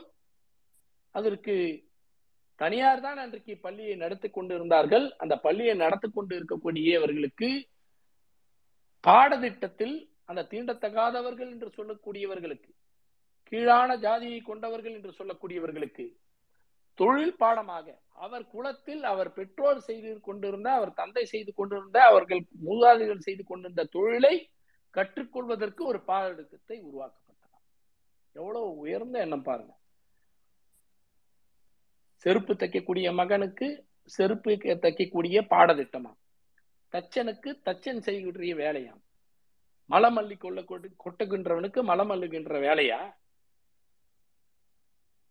இப்படிப்பட்ட கீழான ஒரு எண்ணத்தோடு வார்தா கல்வி திட்டம் என்று ஒன்று உருவாக்கப்பட்டது. அதில் இன்னொரு கேவலமான அவமானமான ஒரு அந்த அறிவிப்பு எது என்று சொன்னால் அந்த திட்டத்தில் அவர்கள் அந்த தொழில் கல்வியை கற்று அறிந்து அந்த தொழிலை செய்து அதில் வரும்படி ஈற்றி அந்த வருவாயை கொண்டு அவர்கள் அந்த பள்ளிக்கு ஃபீஸ் கட்டணும்.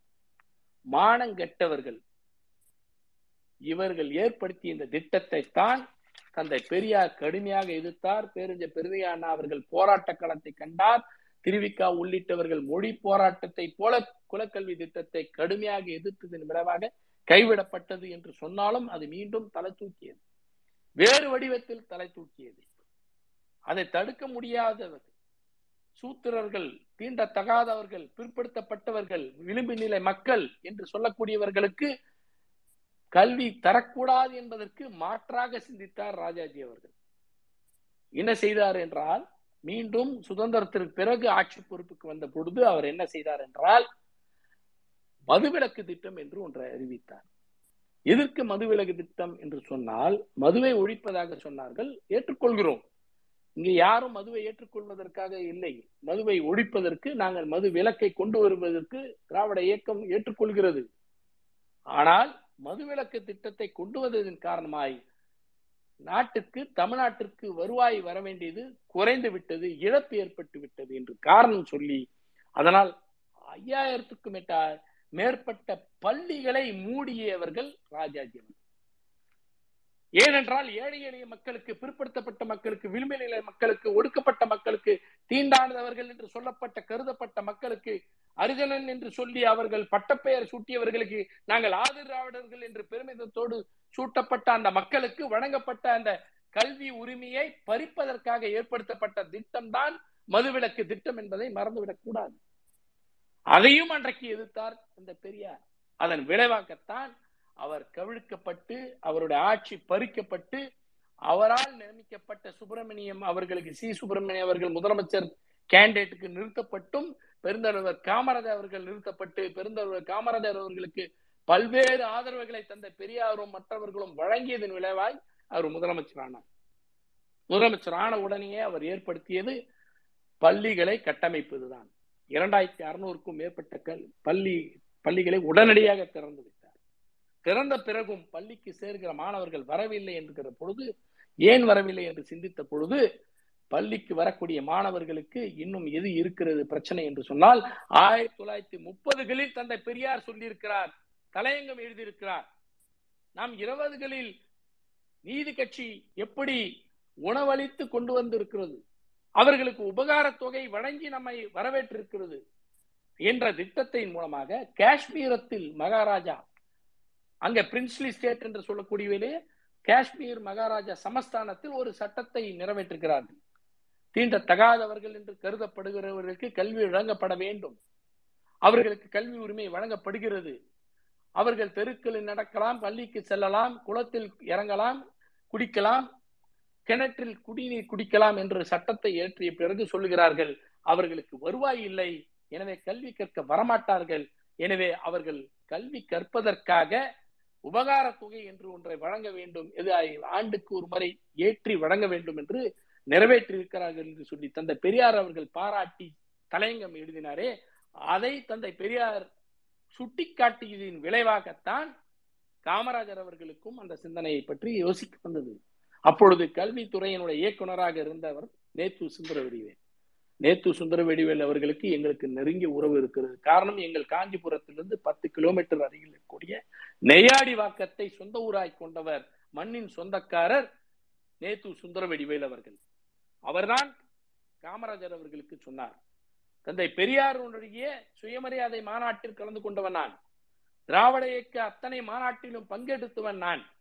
அவர்கள் அங்கே கட்டமைத்து தந்திருக்கக்கூடிய பல தீர்மானங்களை உள்வாங்கியவன் நான். நான் குறிப்பிட்டு சொல்கிறேன் என்று சொல்லி அவர் கொடுத்த ஆலோசனை இது சொன்னால் மதிய உணவு திட்டம் என்ற திட்டத்தை பற்றி. எவ்வளவு தொகை தேவை என்றால் ஒரு கோடி ரூபாய் தேவைப்படும் என்று சொன்னால் ஒரு கோடி ரூபாய்க்கு நிதி ஒதுக்கீடு கேட்ட சி சுப்பிரமணியத்திடம் நம்மிடம் நிதி இல்லை என்று கைவிரித்து விட்டார். அவர் தூத்துக்குடிக்கு ஒரு விழாவுக்காக பெற்றோர் அரசு சங்க விழாவிற்காக நேற்று சுந்தரவடிவேல் அவர்கள் செல்கிறார். சென்ற பொழுது அங்கே ஊரில் சுற்றுப்பயணம் செய்து கொண்டிருக்கிறார். பெற்றோர் அரசு சங்கத்திற்கு செல்வதற்கு முன்பாக அந்த ஊரை சுற்றி பார்க்க செல்கிற பொழுது கிராமப்புறத்தர் எல்லாம் ஒரு திருவிழா நடத்துவதற்காக அங்கே கூடுகிறார் கிராமப்புறத்தில் இருக்கக்கூடிய மக்கள் எல்லாம் என்ன செய்கிறார்கள் என்றால் இந்த கோயில் திருவிழாவை நடத்துவதற்காக அவரவர் வசதிக்கு ஏற்ப அவரவருடைய நிலத்திற்கு பரப்பளவுக்கு ஏற்ப அவர்கள் அறுவடை செய்த அளவிற்கு ஏற்ப நெல்களை கொண்டு வந்து குவிக்கிறார்கள். என்னுடைய பங்காக இவ்வளவு நெல் கோயிலுக்காக தருகிறேன் கோயில் திருவிழாவை நடத்துவதற்காக தருகிறேன் என்று ஒவ்வொரு ஆறை குவித்தார் குவித்த நெல்லே பெரும் அளவாக குவிந்து இருந்தது. அது ஒரு வருடத்திற்கு முன்புமாக நடத்துவதற்கான வாய்ப்பாக அமைந்திருந்தது. அப்பொழுதுதான் பார்த்து கேட்டார் கோயில் நடத்துவதற்கு கோயில் கும்பா கோயில் திருவிழாவை நடத்துவதற்கு கருகிற இந்த நெல்லை ஏன் உங்கள் வீட்டு பிள்ளை படிப்பதற்காக நீங்கள் உங்கள் ஊரில் உள்ள ஏழை எளிய பிள்ளைகள் படிப்பதற்காக அந்த நெல்லை தருவீர்களா என்று கையேந்து கேட்டார் நேத்து சுந்தரவடிவேல். கையேந்து கேட்ட அந்த திட்டத்தின் மூலமாக ஒவ்வொரு மக்களும் அங்காங்கே இருக்கக்கூடிய மக்கள் தந்ததின் விளைவாக அந்தந்த ஊரில் அங்கே உள்ள பள்ளிகளுக்கு உணவு வழங்கக்கூடிய திட்டம் தொடங்கப்பட்டது. ஓராண்டுக்குள்ளாக நாலாயிரம் பள்ளிகளில் நாலாயிரம் பள்ளிகளில் மக்களே நடத்தக்கூடிய திட்டமாய் மதிகுண திட்டம் நடத்தப்பட்டது. அந்த திட்டத்திற்கு ஒவ்வொரு இடத்திலும் கோரிக்கைகளாக வைக்கக்கூடிய நோட்டீஸ் வழங்குகிற வழக்கம் இருந்ததன் அடிப்படையில் வேலூரில் அது போன்ற ஒரு நன்கொடை கேட்டு ஒரு நோட்டீஸ் விநியோகப்படுகிறது. மதிய உணவு திட்டம் என்று சொல்லவில்லை. காமராஜர் திட்டம் என்று சொல்லவில்லை. நேத்து சுந்தர வடிவேல் மதிய உணவு திட்டத்திற்கு நன்கொடை தாருங்கள் என்று மக்கள் அங்கே கோரிக்கை வைத்து பிட் நோட்டீஸ் வழங்கி கொண்டிருப்பதை காங்கிரசார் பார்க்கிறார்கள்.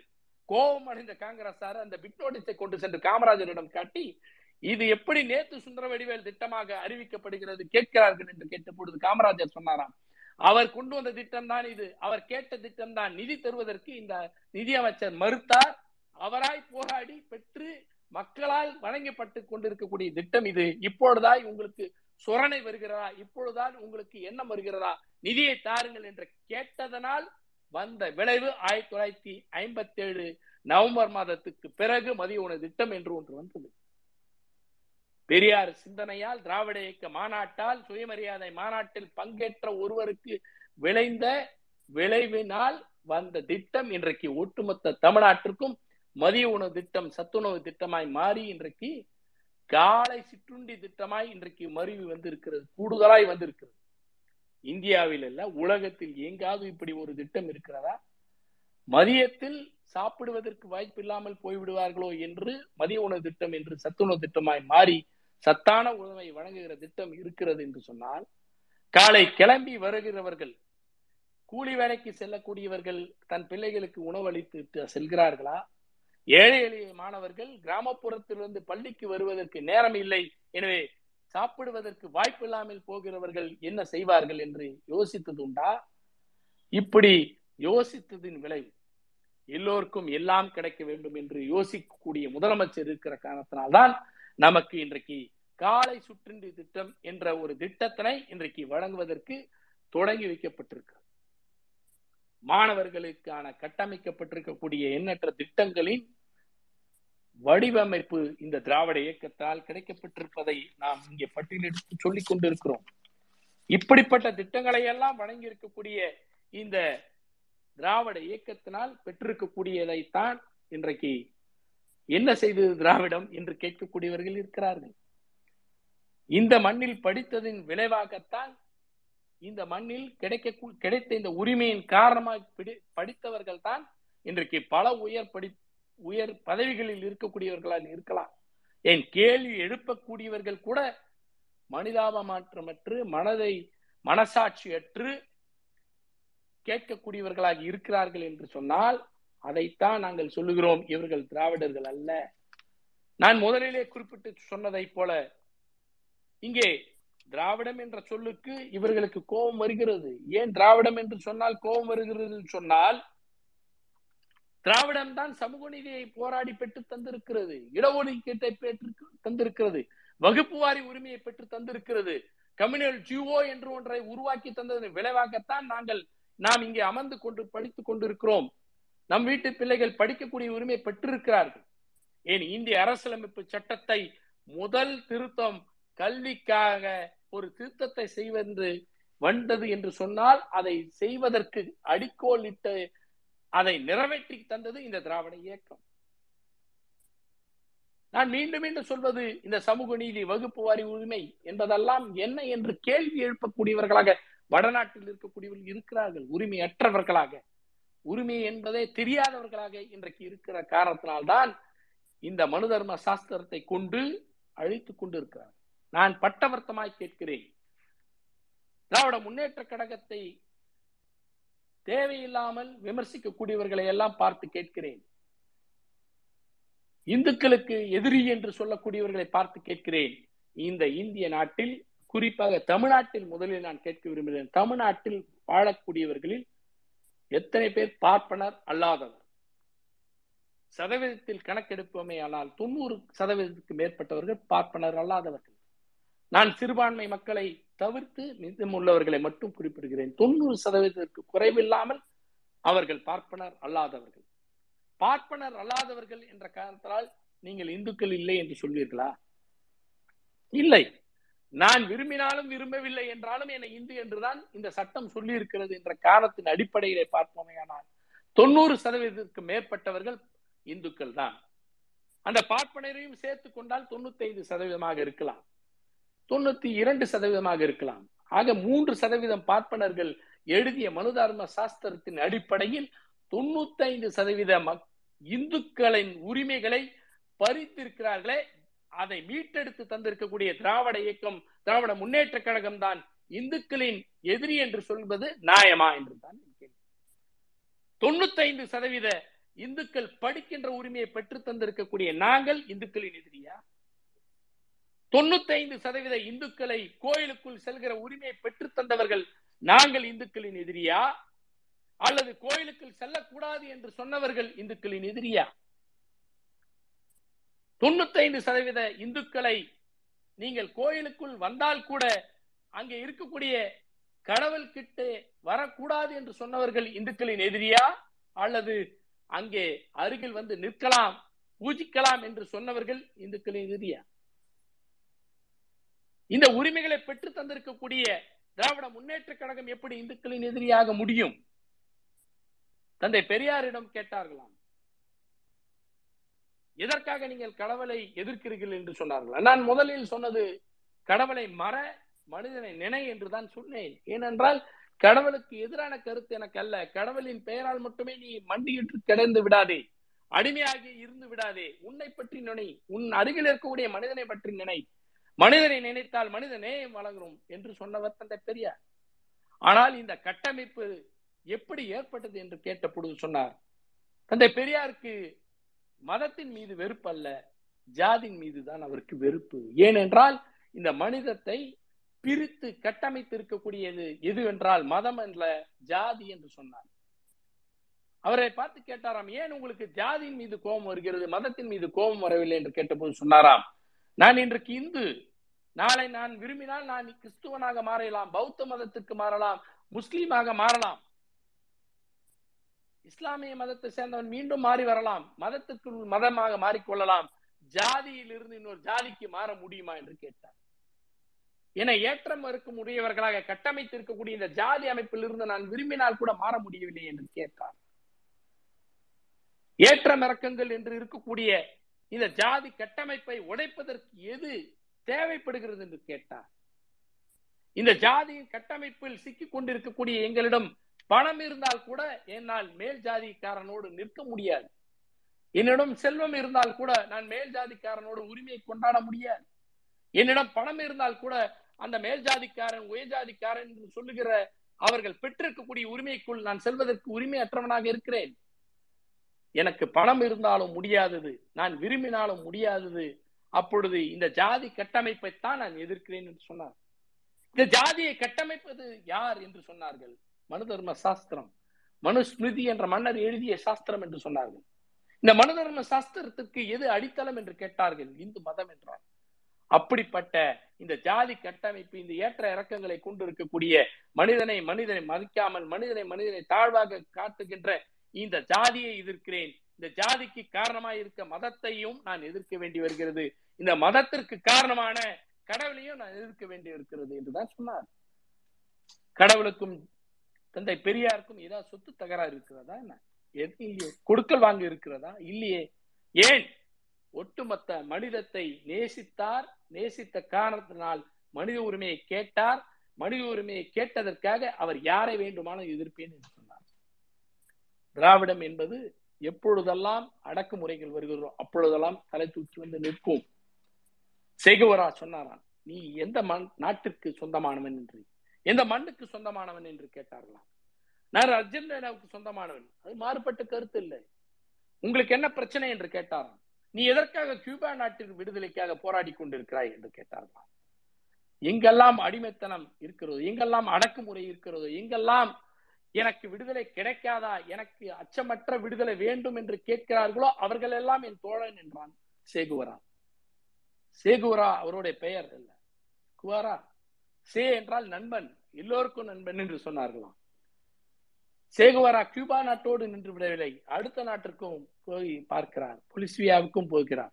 எங்கெல்லாம் அடக்குமுறை வருகிறதோ எங்கெல்லாம் விடுதலை வேண்டும் என்று எண்ணுகிறார்களோ எங்கெல்லாம் மக்களை இன வெறி வேற்றுமை காட்டுகிறதோ அங்கெல்லாம் போராடுகின்ற போராளியாய் சேகுவரா வந்திருப்பார் என்று சொன்னதை போல எங்கெல்லாம் அடக்குமுறை இனவெறி எங்கெல்லாம் வேற்றுமை எங்கெல்லாம் வெறுப்பு அரசியல் எங்கெல்லாம் மொழி ஆதிக்கம் எங்கெல்லாம் ஒட்டுமொத்தமாய் ஆதிக்கம் இருக்குமோ அதை எதிர்த்து அதை தகத்தெறியக்கூடிய ஒரே ஆயுதம் எங்கள் திராவிட. அந்த திராவிட ஆயுதத்தில் நாங்கள் படித்து வந்திருக்கக்கூடிய மாணவர்களாய்.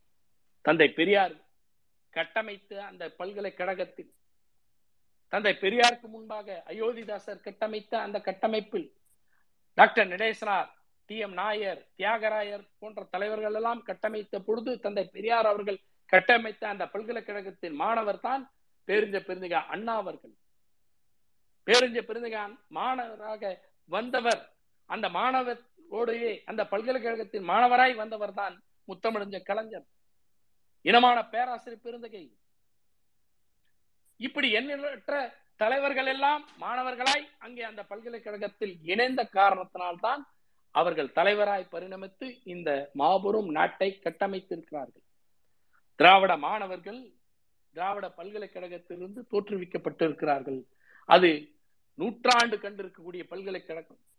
இந்த பல்கலைக்கழகத்தை மிக சாதாரணமாய் தகர்த்து விட முடியாது. ஆரிய கூட்டத்தை எந்த காலத்திலையும் நாங்கள் விட்டுவிட மாட்டோம்.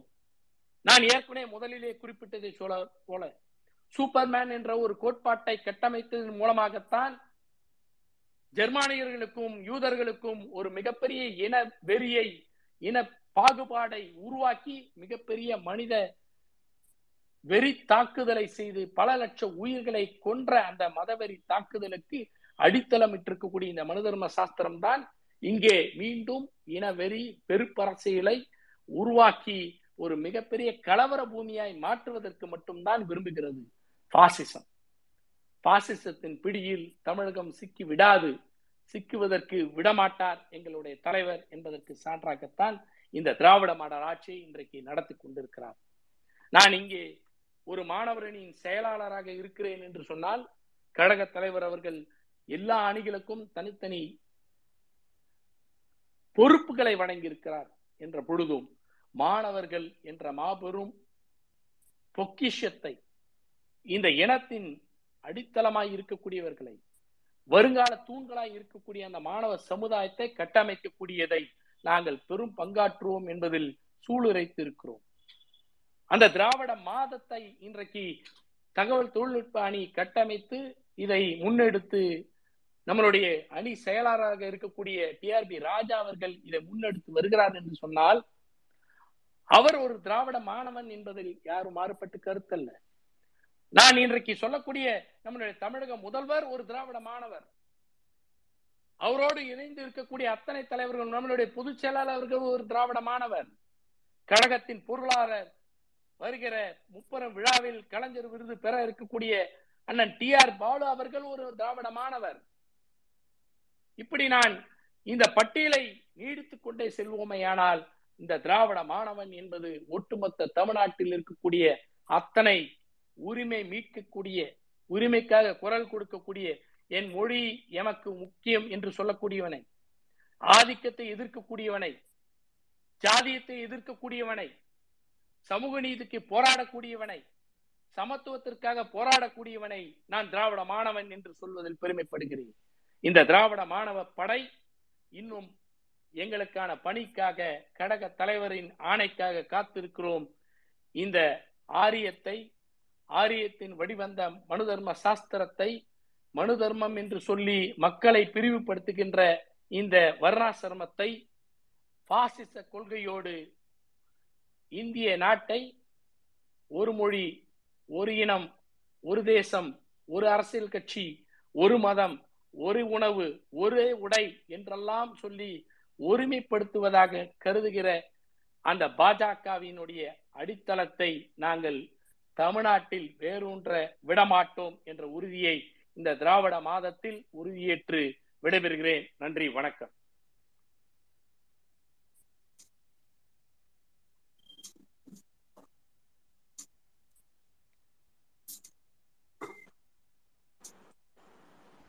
நன்றி நன்றி நன்றி அண்ணா. நன்றி. மிக சிறப்பான உரை. ஒரு ஒரு ஆறு கேள்வி இருக்குன்னா அது நீங்க ஒரு கொஞ்சம் டைம் எடுத்து அதையும் கொஞ்சம் பதில் சொல்லிடணும். சரி. ஓகே பொண்ணு you ready with questions Yeah. Yes, sir. Kumudini sir. Kumudini.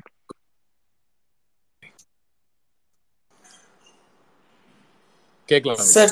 ஐயா கேக்- ஆ, சார் மிருதுலா அஹ், அப்படிங்கிறவங்கள்ட்ட இருந்து வந்திருக்க கேள்வி. பேரறிஞர் அண்ணா கலைஞர் ஆகியோரின் அன்புக்குரியவரான உங்கள் தாத்தா சிவிஎம் அண்ணாமலை காலத்து அரசியலையும் பாஜக ச- அண்ணாமலை செய்யும் அரசியலையும் எப்படி பாக்குறீங்க அந்த- அந்த அண்ணாமலை அண்ணாவினுடைய அஹ், மலையாக இருந்து அண்ணாவினுடைய உற்ற தோழனாய் இருந்து அண்ணாவினுடைய தலக்கர்த்தராய் இருந்து அண்ணாவிற்கு அண்ணாவின் கொள்கைகளை அண்ணாவினுடைய இயக்கத்தை வளர்ப்பதற்கான ஒரு மலையாக இருந்தவர். அவர் பெயரில் மலையாக இருந்தாலும் அண்ணாவினுடைய தம்பியாக இருந்தவர் கலைஞரின் உற்ற தோழனாய் இருந்தவர். எந்த காலகட்டத்திலும் திராவிடத்தை தலை தலை தாழாமல் காத்து நின்ற ஒரு சிறந்த வீரர். ஆரியத்தை ஆரம்பத்திலேயே எதிர்த்தவர். ஆயிரத்தி தொள்ளாயிரத்தி முப்பத்தி ஓராம் ஆண்டே தந்தை பெரியார் அவர்கள் திராவிட இயக்கத்தை தொடங்குவதற்கு முன்பாக சுயமரியாதை இயக்கம் என்று கொண்டிருந்த பொழுதே அவர்பால் ஈர்க்கப்பட்ட ஒரு சிறு மாணவனாக இருந்து செயல்பட்டதன் விளைவாக ஆதிராவிடர் மக்கள் வசிக்கக்கூடிய பகுதியில் சென்று அவர் வீட்டிலிருந்து கூழ் வாங்கி குடித்து வந்த காரணத்தினால் எங்கள் வீட்டு பகுதியில் அவர் வீட்டு பகுதியில் அவரை தெருமுந்தியில் கட்டி போட்டு அடித்து நாக்கிலும் மூக்கிலும் சூடு போடப்பட்டவர். எனவே அவருக்கு மிக சிறந்த பட்டங்கள் ஏற்கனவே சமுதாயம் வழங்கியதும் அந்த பட்டங்களை வாங்கியவர் காலகாலமாய் அண்ணல் அம்பேத்கரை போன்றே உருவம் பெருத்தவர் என்று சொல்லக்கூடிய மாதிரி இருப்பார் அவர் உருவத்தில். அவர் ஆனால் அம்பேத்கர் விரும்பியதை தந்தை பெரியார் விரும்பியதை ஆதிராவிட மக்களின் தோழனாய் தொண்டனாய் இருந்து கட்டி காப்பாற்றியவராக விளங்கிய அந்த அண்ணாமலை எப்படிப்பட்டவர் என்பதை நான் சொல்லிவிட்டேன். அவர் கட்டமைத்து உழைத்திட்ட அந்த இயக்க உணர்வு தன்மான உணர்வு தலைத்தாழாக என்றைக்கும் விளங்கியவர். குறிப்பாக சொல்ல வேண்டும் என்று சொன்னால் பேருந்த பெருந்தகை அண்ணா அவர்கள் அதிக அளவில் சுயமரியாதை திருமணங்களை நடத்துவதற்கு எங்கள் பாட்டனாரை அனுப்பி வைப்பார். அப்படி அனுப்புகிற காலங்களில் எல்லாம் அந்த மந்திரங்களை ஓதி மந்திரங்களின் தமிழ் அர்த்தத்தை சொல்லி இவ்வளவு கீழான ஒரு மந்திரங்களை கொண்டு நாம் திருமணம் செய்து கொள்ள வேண்டுமா என்று கேட்டு செயல் அதை திருத்தி சீர்திருத்த திருமணத்தை நடத்தி வைத்தவர். மொழி போராட்டம் ஆயிரத்தி தொள்ளாயிரத்தி முப்பத்தி எட்டில் நடைபெற்ற பொழுது அப்பொழுது ஆறு மாத சிறை தண்டனையை யாரோடு அனுபவித்தார் என்று சொன்னால் தந்தை பெரியாரோடு பெல்லாரி சிறையில் அனுபவித்தவர்களில் அவரும் ஒருவர் என்பதை நான் பெருமிதத்தோடு சொல்லிக் கொள்கிறேன். இவரை பற்றி நான் பேசுவதற்கோ ஒப்பிடுவதற்கோ எந்த அளவுக்கு சம்பந்தம் இருக்கிறது என்று யோசித்து பாருங்கள். முத்தமிழஞ்சர் கலைஞர் அவர்களுடைய உற்ற தோழனாய் விளங்கியவர். கடைசி நொடி இறக்கும் நொடி வரையிலும் என் தலைவன் என் இயக்கத்தின் தலைவர் முத்தமிழஞ்சர் கலைஞர்தான் என்று தன்னை விட வயதில் ஏழு வருடம் குறைவானவர் என்றாலும் கூட தகுதியான தலைவனின் கீழ் நான் பணியாற்றுகிறேன் என்று பெருமிதத்தோடு உடைத்திட்டவர். தன் சரியாக சொல்லிட வேண்டும் என்று சொன்னால் அண்ணாவின் நீதிதேவன் மயக்கம் சந்திரோதியம் சிவாஜி கண்ட இந்து ராஜ்யம் போன்ற அத்தனை நாடகங்களையும் ஏன் முத்தமிழஞ்ச கலைஞரின் தூக்கு மேடை நாடகத்திலும் நடித்த பிரச்சாரகரில் ஒருவர் திமுக உருவாக்கப்பட்ட பொழுது அப்பொழுதைய பதினெட்டு உறுப்பி பொதுக்குழு உறுப்பினர்களில் ஒருவராய் இருந்தவர். பிரச்சார குழுவுக்கு நியமிக்கப்பட்டதில் முத்தமிழஞ்சர் கலைஞரோடு இவரும் உறுப்பினராய் இருந்து ஒட்டுமொத்த இயக்க பிரச்சார பணியில் ஈடுபட்டவர். தலைவர் கலைஞர் அவர்கள் தனக்கு இட்ட அத்தனை பணியும் எல்லா முறையும் செயல்படுத்தியவர். ஆயிரத்தி தொள்ளாயிரத்தி எண்பத்தி ஐந்தாம் ஆண்டு நடைபெற்ற கடைசி போராட்டமாய் அவர் அதற்கு பிறகு அவருக்கு உடல்நிலை சரியில்லை. அப்பொழுது இளைஞர் தமிழர் பிரச்சனைக்காக முத்தமிழஞ்சு கலைஞர் அவர்கள் காஞ்சியில் வந்து கலந்து கொண்ட அந்த போராட்டத்தில் கலந்து கொண்டு சிறை சென்றதோடு கணக்கெடுத்தால் இருபத்தைந்து முறை சிறை சென்ற சிறை பறவை அவர். இவரை கொண்டு போய் ஒரு தகுதியற்ற திராணியற்ற ஒரு தமிழுக்கு சம்பந்தம் இல்லாத தன்னை கன்னடன் என்று சொல்லி கொண்டவன் ஒரு ஐபிஎஸ் முடிச்சாப்பிலையான்னு தெரியல. இன்னும் நான் எதெல்லாம் குறிப்பிடணும்னு சொல்றதுக்கு முன்னாடி இவருக்கும் அவருக்கும் எந்த விதத்திலும் சம்பந்தம் இல்லாதவர் தகுதி இல்லாத அவரை கொண்டு வந்து இவரோடு பேச வேண்டாம் என்று நான் கேட்டுக்கொள்கிறேன். நன்றி சார் நன்றி. திரு பாலாஜி சேகர் என்பவரது கேள்வி நீங்க மாணவராக இருந்த பொழுது பங்கேற்ற போராட்டங்கள் என்னென்ன? நாங்க வந்துட்டு முதல்ல நடந்த போராட்டம்னு பாத்தீங்கன்னா சட்டக்கல்லூரி மாணவரா இருக்கிற நேரத்துல சில போராட்டங்கள் நடந்திருக்கு. குறிப்பா வந்துட்டு ரெண்டாயிரத்தி ஒண்ணுல நடைபெற்ற பல போராட்டங்கள் உண்டு. அம்மையார் ஜெயலலிதா அவர்கள் கொண்டு வந்து மீண்டும் இரண்டாவது முறையாக அவங்க ஆட்சி பொறுப்பு வந்த பிறகு பல பிரச்சனைகளை அவர் முன்னெடுத்தார்கள். அப்ப மினி பட்ஜெட்னு ஒண்ணு கொண்டு வந்து கூடுதலான வரியினை விதித்தார். அதற்கான போராட்டம் நடந்திருக்கு. அதே போல முத்தமிழஞ்ச கலைஞர் அவர்களை நள்ளிரவில் கைது செய்து நடந்த போது நடந்த போராட்டம் இருக்கு. மாணவர்களை சட்டக்கல்லூரி மாணவர்களை வேண்டுமென்றே ஒரு ஜாதி மோதலாய் மாற்றி அன்றைய காவல்துறையை வைத்து தாக்குதல் செய்ததற்கான போராட்டம் இருக்கிறது. எல்லாவற்றுக்கும் மேலாக நம்மளுடைய தலைமை செயலகத்தை குயின் மேரிஸ் கல்லூரியில் கட்ட வேண்டும் என்று அவர்கள் முற்பட்ட போது அதை எதிர்த்து அன்றைய அணி செயலாளராக இருந்த அண்ணன் திருச்சி சிவா அவர்கள் தலைமையில் நாங்கள் கலந்து கொண்ட போராட்டங்கள். இப்படி எண்ணிலடங்காத போராட்டங்கள் இருக்கிறது. மாணவ பருவத்தில் நடந்த முக்கிய போராட்டங்கள் இவை. நன்றி சார் பத்மபிரியா என்பவரது கேள்வி அன்று போல இன்று மாணவர்களிடம் அரசியல் ஆர்வம் இருக்கிறதா? ஏன்? அவர்களுக்கு அர அதாவது மாணவர்களை அரசியல் படுத்திட வேண்டும் என்பது தந்தை பெரியாரும் குறிப்பிட்டிருக்கிறார். அதே நேரத்தில் பெருஞ்ச பெருஞ்ச அண்ணா அவர்கள் பேசுகிற பொழுது சொல்லியிருக்கிறார் மாணவர்கள் அரசியலோடு எப்படி இருக்க வேண்டும் என்று சொன்னால் அத்தை மகளோடு இருப்பதை போல இருக்க வேண்டும் என்று சொல்லியிருக்கிறார்.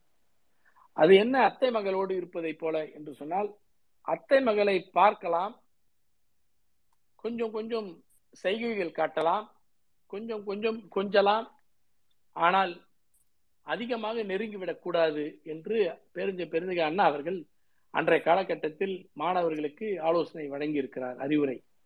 ஏனென்று சொன்னால் இந்த இயக்கம் தோன்றியதற்கான அடித்தளை அடிப்படை காரணமே கல்வி உரிமை பெற வேண்டும் என்பதற்காக.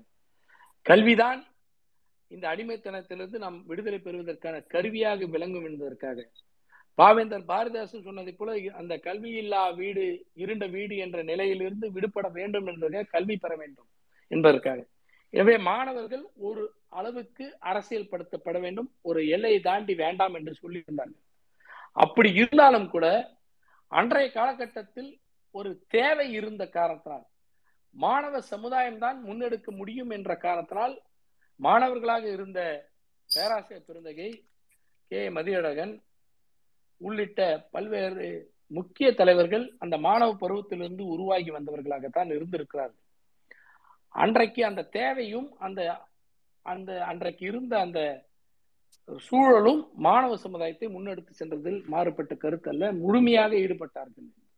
இன்றைக்கு என்ன நிலவரம் என்று சொன்னால் அவர்கள் அடுத்த கட்டத்துக்கு செல்கிற சூழல் வந்துவிட்டது படிக்கிற உரிமை முழுவதுமாக பெற்றிருக்கிறோம். படிக்கிறது படிப்பதற்கான கட்டமைப்புகள் அதிக அளவில் தமிழ்நாட்டில் இருக்கிறது. படித்து முடித்த பிறகு வேலைவாய்ப்புக்கான கட்டமைப்புகளை அதிக அளவில் முத்தமிழஞ்ச கலைஞர் ஏற்படுத்தி தந்திருக்கிறார். அயல்நாடுக்கு செல்லக்கூடிய உரிமையாக வாய்ப்புகளாக ஆங்கில மொழி தொடர்பு நமக்கு அதிக அளவில் இருக்கிற காரணத்தினால் அயல்நாடு செல்கிற வாய்ப்பு என்று மாணவ பருவத்தில் இருக்கக்கூடியவர்கள் தங்களுடைய கல்வியில் மட்டும் அதிக கவனம் செலுத்துகிற சூழல் மாறிவிட்டது. இப்பொழுது அரசியல் வருகிறது. அரசியலில் இருக்கிறார்கள் இல்லை என்று சொல்வதற்கல்ல. நான் அறிந்த வரையில் இப்பொழுது அரசியலில் எந்த அளவுக்கு இருக்கிறார்கள் சொன்னால் மிக அதிக அளவில் செயற்பாட்டாளர்களாக மாறக்கூடிய அளவிற்கு வந்திருக்கிறார்கள். குறிப்பிட்டு சொல்ல வேண்டும் சொன்னால் இப்பொழுது நடைபெறுகிற திமுக இளைஞரணி செயலாளர் உதயநிதி ஸ்டாலின் அவர்கள் ஆணையிட்டு நடைபெறுகிற திராவிட இயக்க மாட திராவிட மாடல் பயிற்சி பாசறையில் அதிக அளவில் மாணவர்கள் பங்கேற்கிறார்கள். ஐயா சுபவீர பாண்டியன் அவர்கள் சுபவி பேராசிரியர் சுபவி அவர்கள் நடத்துகின்ற திராவிட பள்ளியில் வருகிற பதினாறாம் தேதி மட்டுமே நூத்தி ஐம்பதுக்கும் மேற்பட்ட திமுக மாணவர்கள் மட்டும் மாணவரணி சேர்ந்தவர்கள் மட்டும் அன்றைக்கு இணைய இருக்கிறார்கள் இப்பொழுது மாணவர்களிடம் அரசியல் ஆர்வம் வருகிறது கூடியிருக்கிறது. இன்னும் அவர்களை அரசியல் மயமாக்க வேண்டிய அவசியம் இருக்கிறது. அதற்கான முனைப்புகளை திமுக மாணவர் அணி செய்யும். நன்றி சார் சையத் ஒலி என்பவரது கேள்வி இளைஞர் அணி நடத்துகின்ற பயிற்சி பாசறை போல மாணவர் அணி இன்றைய மாணவர்களிடம் கழக கொள்கையை எடுத்துச் செல்ல என்ன செயல் திட்டம் வைத்துள்ளீர்கள்?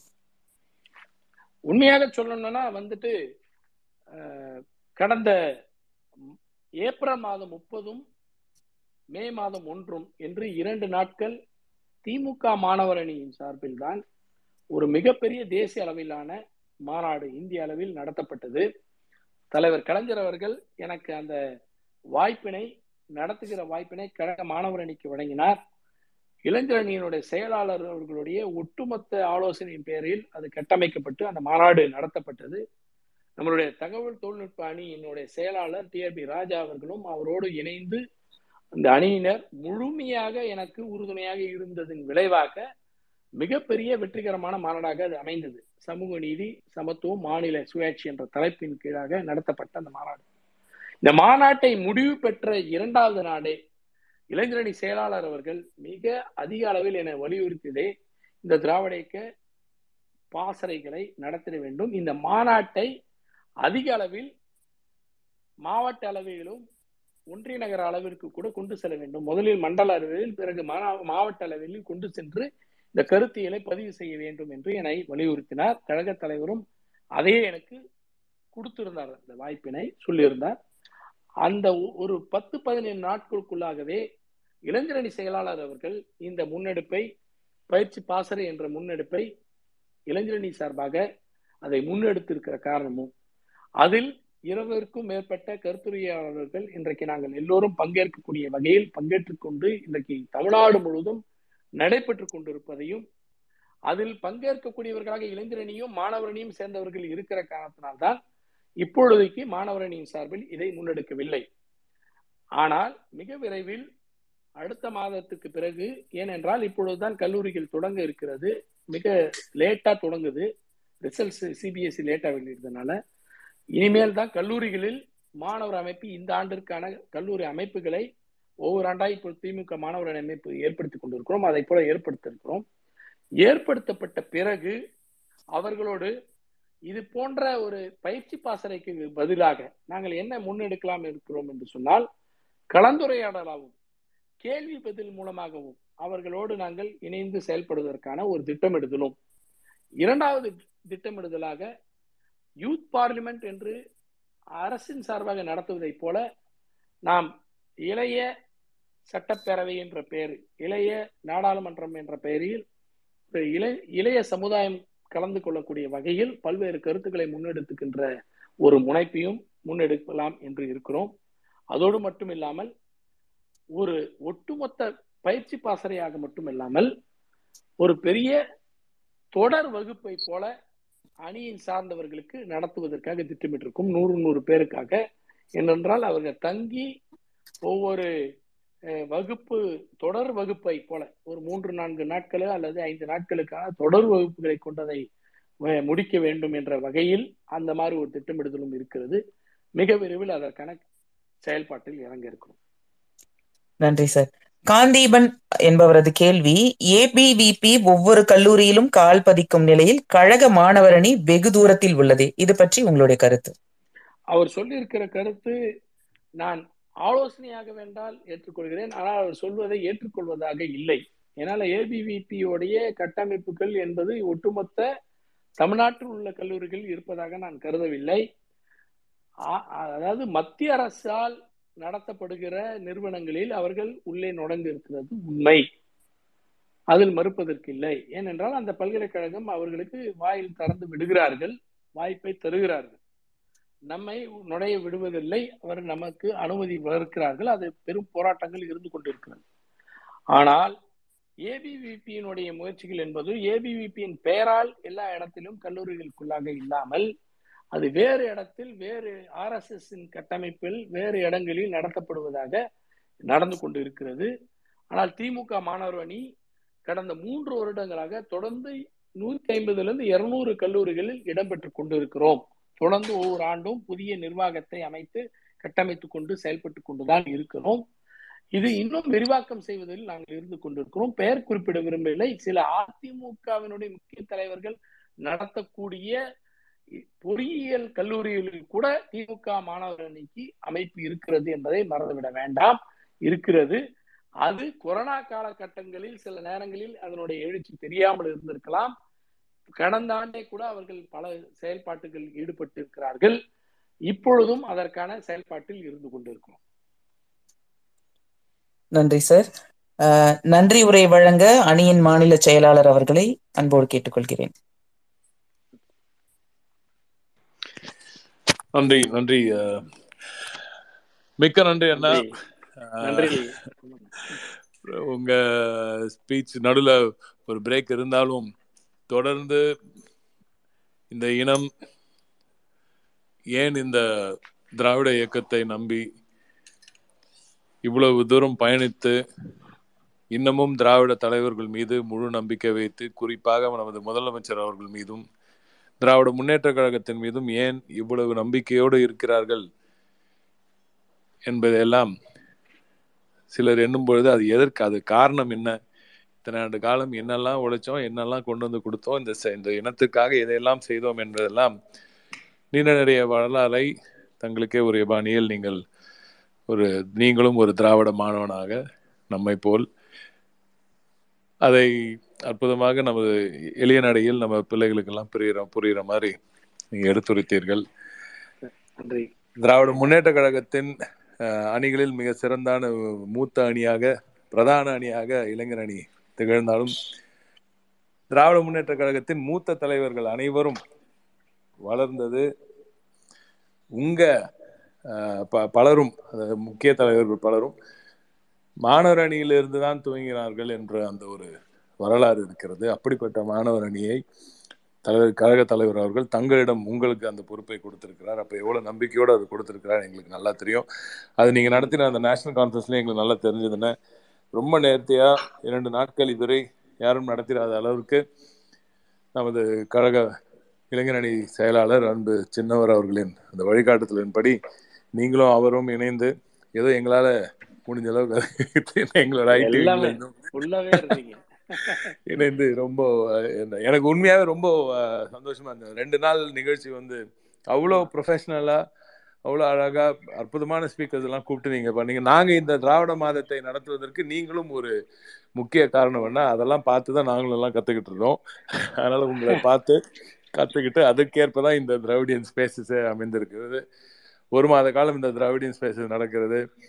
இதில் மிக சிறப்பான மிக முக்கியத்துவம் வாய்ந்த இந்த மாணவர் அணியின் செயலாளராக இருந்து மாணவர்களின் அந்த ஈடுபாடு எவ்வளவு இன்னும் இருக்க வேண்டும்? என்பதெல்லாம் நீங்கள் எடுத்துக்கொண்டிருக்கிறீர்கள். இந்த கழக கழகம் இந்த இயக்கம் இந்த மண்ணுக்காகவும் இந்த மக்களுக்காகவும் என்னவெல்லாம் செய்திருக்கிறது என்பதெல்லாம் நீங்கள் ரொம்ப அற்புதமாக எடுத்துரைத்திருக்கிறீர்கள் அண்ணா. இன்னும் இது துவக்கம் தான் அதனால நீங்க அடிக்கடி நீங்க எங்க எங்க எங்க தெரு பக்கம் வந்துட்டு போனோம் எங்க ஐடி விங் சந்து பக்கம் வந்து அப்பப்போ கொஞ்சம் ஒரு சில ஒரு சில சம்பவங்கள் எல்லாம் செஞ்சுட்டு போனோம் நீங்க. அடுத்த முறை நம்ம வந்து ஒரு டிஸ்கஷன் வைக்கலாம்னு இருக்கேன் அதனால அது ஒரு நல்ல ஒரு லைவ்லி டிஸ்கஷனா இருக்கும்னு நினைக்கிறேன். கொஞ்சம் நம்ம இந்த பெரியவங்களெல்லாம் உட்காந்துட்டு நம்ம வந்து அரட்டை அடிக்க முடியாது. அதனால வெறும் நம்ம ம். பொதுவா இந்த நம்ம அசெம்பிளி முடிச்சுட்டு வெளியில உட்காந்து அரட்டை அடிக்கிற அந்த ஒரு செட்டை மட்டும் கூப்பிட்டு அப்படியே ஆன்லைன்ல தெளிவா நம்ம மனசுல என்ன இருக்கு என்ன நடக்குது சட்டமன்றத்துல எப்படி எப்படிலாம் வேலை பண்ணிட்டு இருக்கோம் தலைவர் கலைஞர் அவர்களின் பிள்ளை நமது முதலமைச்சர் எல்லாம் என்னென்ன புதுமையான திட்டங்கள் எல்லாம் கொண்டு வந்திருக்காங்கன்னா ஒரு கேஷுவல் சேட் ஒன்று வைக்கலாம்னு இருக்கோம் ஸோ அது வந்து அதுக்கும் நீங்க நிச்சயமா வந்து கலந்துக்கணும். இந்த குறுகிய காலத்தில் கேட்டிருந்தாலும் உடனடியாக வந்து அதை இன்றைக்கு இன்றைக்கு பேசியிருந்தாலும் தொடர்ந்து மொத கூட்டத்துல இருந்து எல்லாவற்றிலும் நீங்களும் கலந்து கொண்டு கேட்டுக்கொண்டே இருக்கிறீர்கள். நானும் பார்த்துக்கிட்டே இருக்கேன். முழுமையாக கேட்குறீங்க எனக்கு அதுதான் ரொம்ப சந்தோஷம். ஒவ்வொரு நாளும் நீங்க ஐடி விங் இந்த ட்விட்டர் ஸ்பேசஸ்ல இந்த திராவிடியன் ஸ்பேசஸ்ல நீங்க கலந்து கொண்டு எங்களுக்கு உறுதுணையாக நிற்பதற்கு மீண்டும் ஒரு முறை நன்றி கூறுகிறேன்னா thanks lot for joining Asna இன்னொரு டிஸ்கஷன்ல சேர்ப்போம்.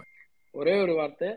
அண்ணா. இவ்வ- இவ்வளவு பெரிய முயற்சி வந்து இது வரைக்கும் யாருமே எடுத்தது கிடையாது. ஒரு மாதம் முழுக்க இப்படி ஒரு முயற்சி என்பது மிக மிக நேர்த்தியானது மிக மிக சிறப்பானது ஒண்ணு. ஒரு இன்றைய தகவல் தொழில்நுட்பத்தை உண்மையாகவே பயன்படுத்தக்கூடிய அணியாக தகவல் தொழில்நுட்ப அணி விளங்குவது என்பது மிகுந்த மகிழ்ச்சியான விஷயம். நன்றி. உங்க உங்க கூட இருக்கக்கூடிய அத்தனை லெப்டினன்ட்ஸ் உங்களுடைய இணை துணை உள்ளிட்ட ஆலோசகராக இருக்கக்கூடிய அண்ணன் கோவிலனின் உள்ளிட்ட. அத்தனை பேருக்கும் என்னுடைய நெஞ்சார்ந்த வாழ்த்துக்கள். இந்த வாய்ப்பை தந்தமைக்காக என்னுடைய நெஞ்சார்ந்த நன்றிகள். நானும் ஒவ்வொரு நாளும் ஒரு புதிய கருத்துக்களை கத்துக்கிட்டு தான் இருக்கேன் இன்னை வரைக்கும். அதனாலதான் டெய்லி பங்கேற்கிறேன். Super super. ரொம்ப நன்றிண்ணா. இன்னொரு சந்தோஷமான விஷயம் இப்போ உங்க உங்களோட ஸ்பேஸோட சேர்த்து கிட்டத்தட்ட ரெண்டு லட்சம் லிசனர்ஸ் வந்து கேட்டிருக்காங்க. டூ ஹண்ட்ரட் தௌசண்ட் ஸோ ரெண்டு லட்சம் லிசனர்ஸ் வந்து கேட்டிருக்காங்க. இது இன்னும் பல தளங்களுக்கும் கொண்டு போய் சேர்க்கிறோம். அதனால நிச்சயமாக அந்த ஒன் மில்லியன் டார்கெட் அடிக்கணும்னு பாக்குறேன். ஸோ பாக்குறோம் நாங்க எல்லாம் சேர்ந்து. ஸோ அதனால நிச்சயமாக இந்த முப்பது நாள் முடிந்த பிறகு அண்ணா இன்னொரு சிறப்பான ஒரு செய்தி. உங்க நீங்க இருக்கிற இந்த நொடியிலேயே நான் சொல்லிடுறேன். அந்த சந்தோஷத்தை நீங்களும் ரொம்ப சந்தோஷப்படுங்க நிறைவு நாள் நிகழ்ச்சியில மாண்புமிகு முதலமைச்சர் நம்ம கழக தலைவர் அவர்கள் கலந்து கொள்வது உறுதியாகி ஆ. சூப்பர் சூப்பர் மிகப்பெரிய சந்தோஷம். அது நான் இன்னைக்குதான் இப்பதான் உங்க வச்சுட்டு அனௌன்ஸ் பண்றேன்.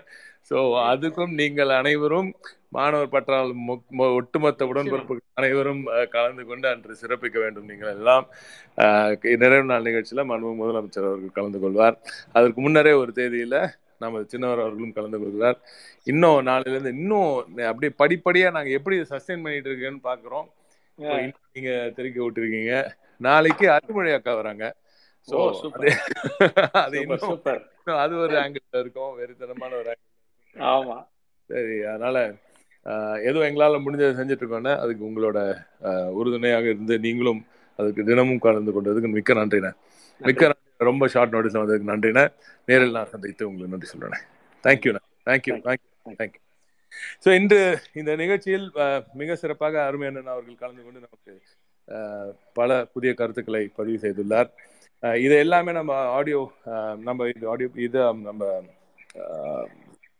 நிறைய ஸ்பாடிஃபை மாதிரி பிளாட்ஃபார்ம்ஸ்லையும் கொண்டு போக போகிறோம் இதை தாண்டி இன்னும் ப- புதிய முயற்சியாக நம்ம திராவிட தடம் இன்னும் இரண்டு வாரங்களில் அந்த திராவிட தடம் என்ற அந்த நிகழ்ச்சி நடக்க நடக்க இருக்கிறது. அதில் நம்ம பிள்ளைகள் எல்லாம் நீங்கள் எல்லாம் கலந்து முயற்சி. அதிலும் நீங்கள் கலந்து கொள்வீர்கள் என்று நம்புகிறேன். நாளை இரவு எட்டு மணிக்கு அருமையாக அருள் அருள்மொழி அவர்களின் அந்த நிகழ்ச்சி மிக சிறப்பாக இருக்கும் என்று நான் நம்புகிறேன். எல்லோரும் கலந்து கொண்டு விழாவை சிறப்பிக்குமாறு கேட்டுக்கொண்டு விடைபெறுகிறேன். நன்றி வணக்கம். வணக்கம்.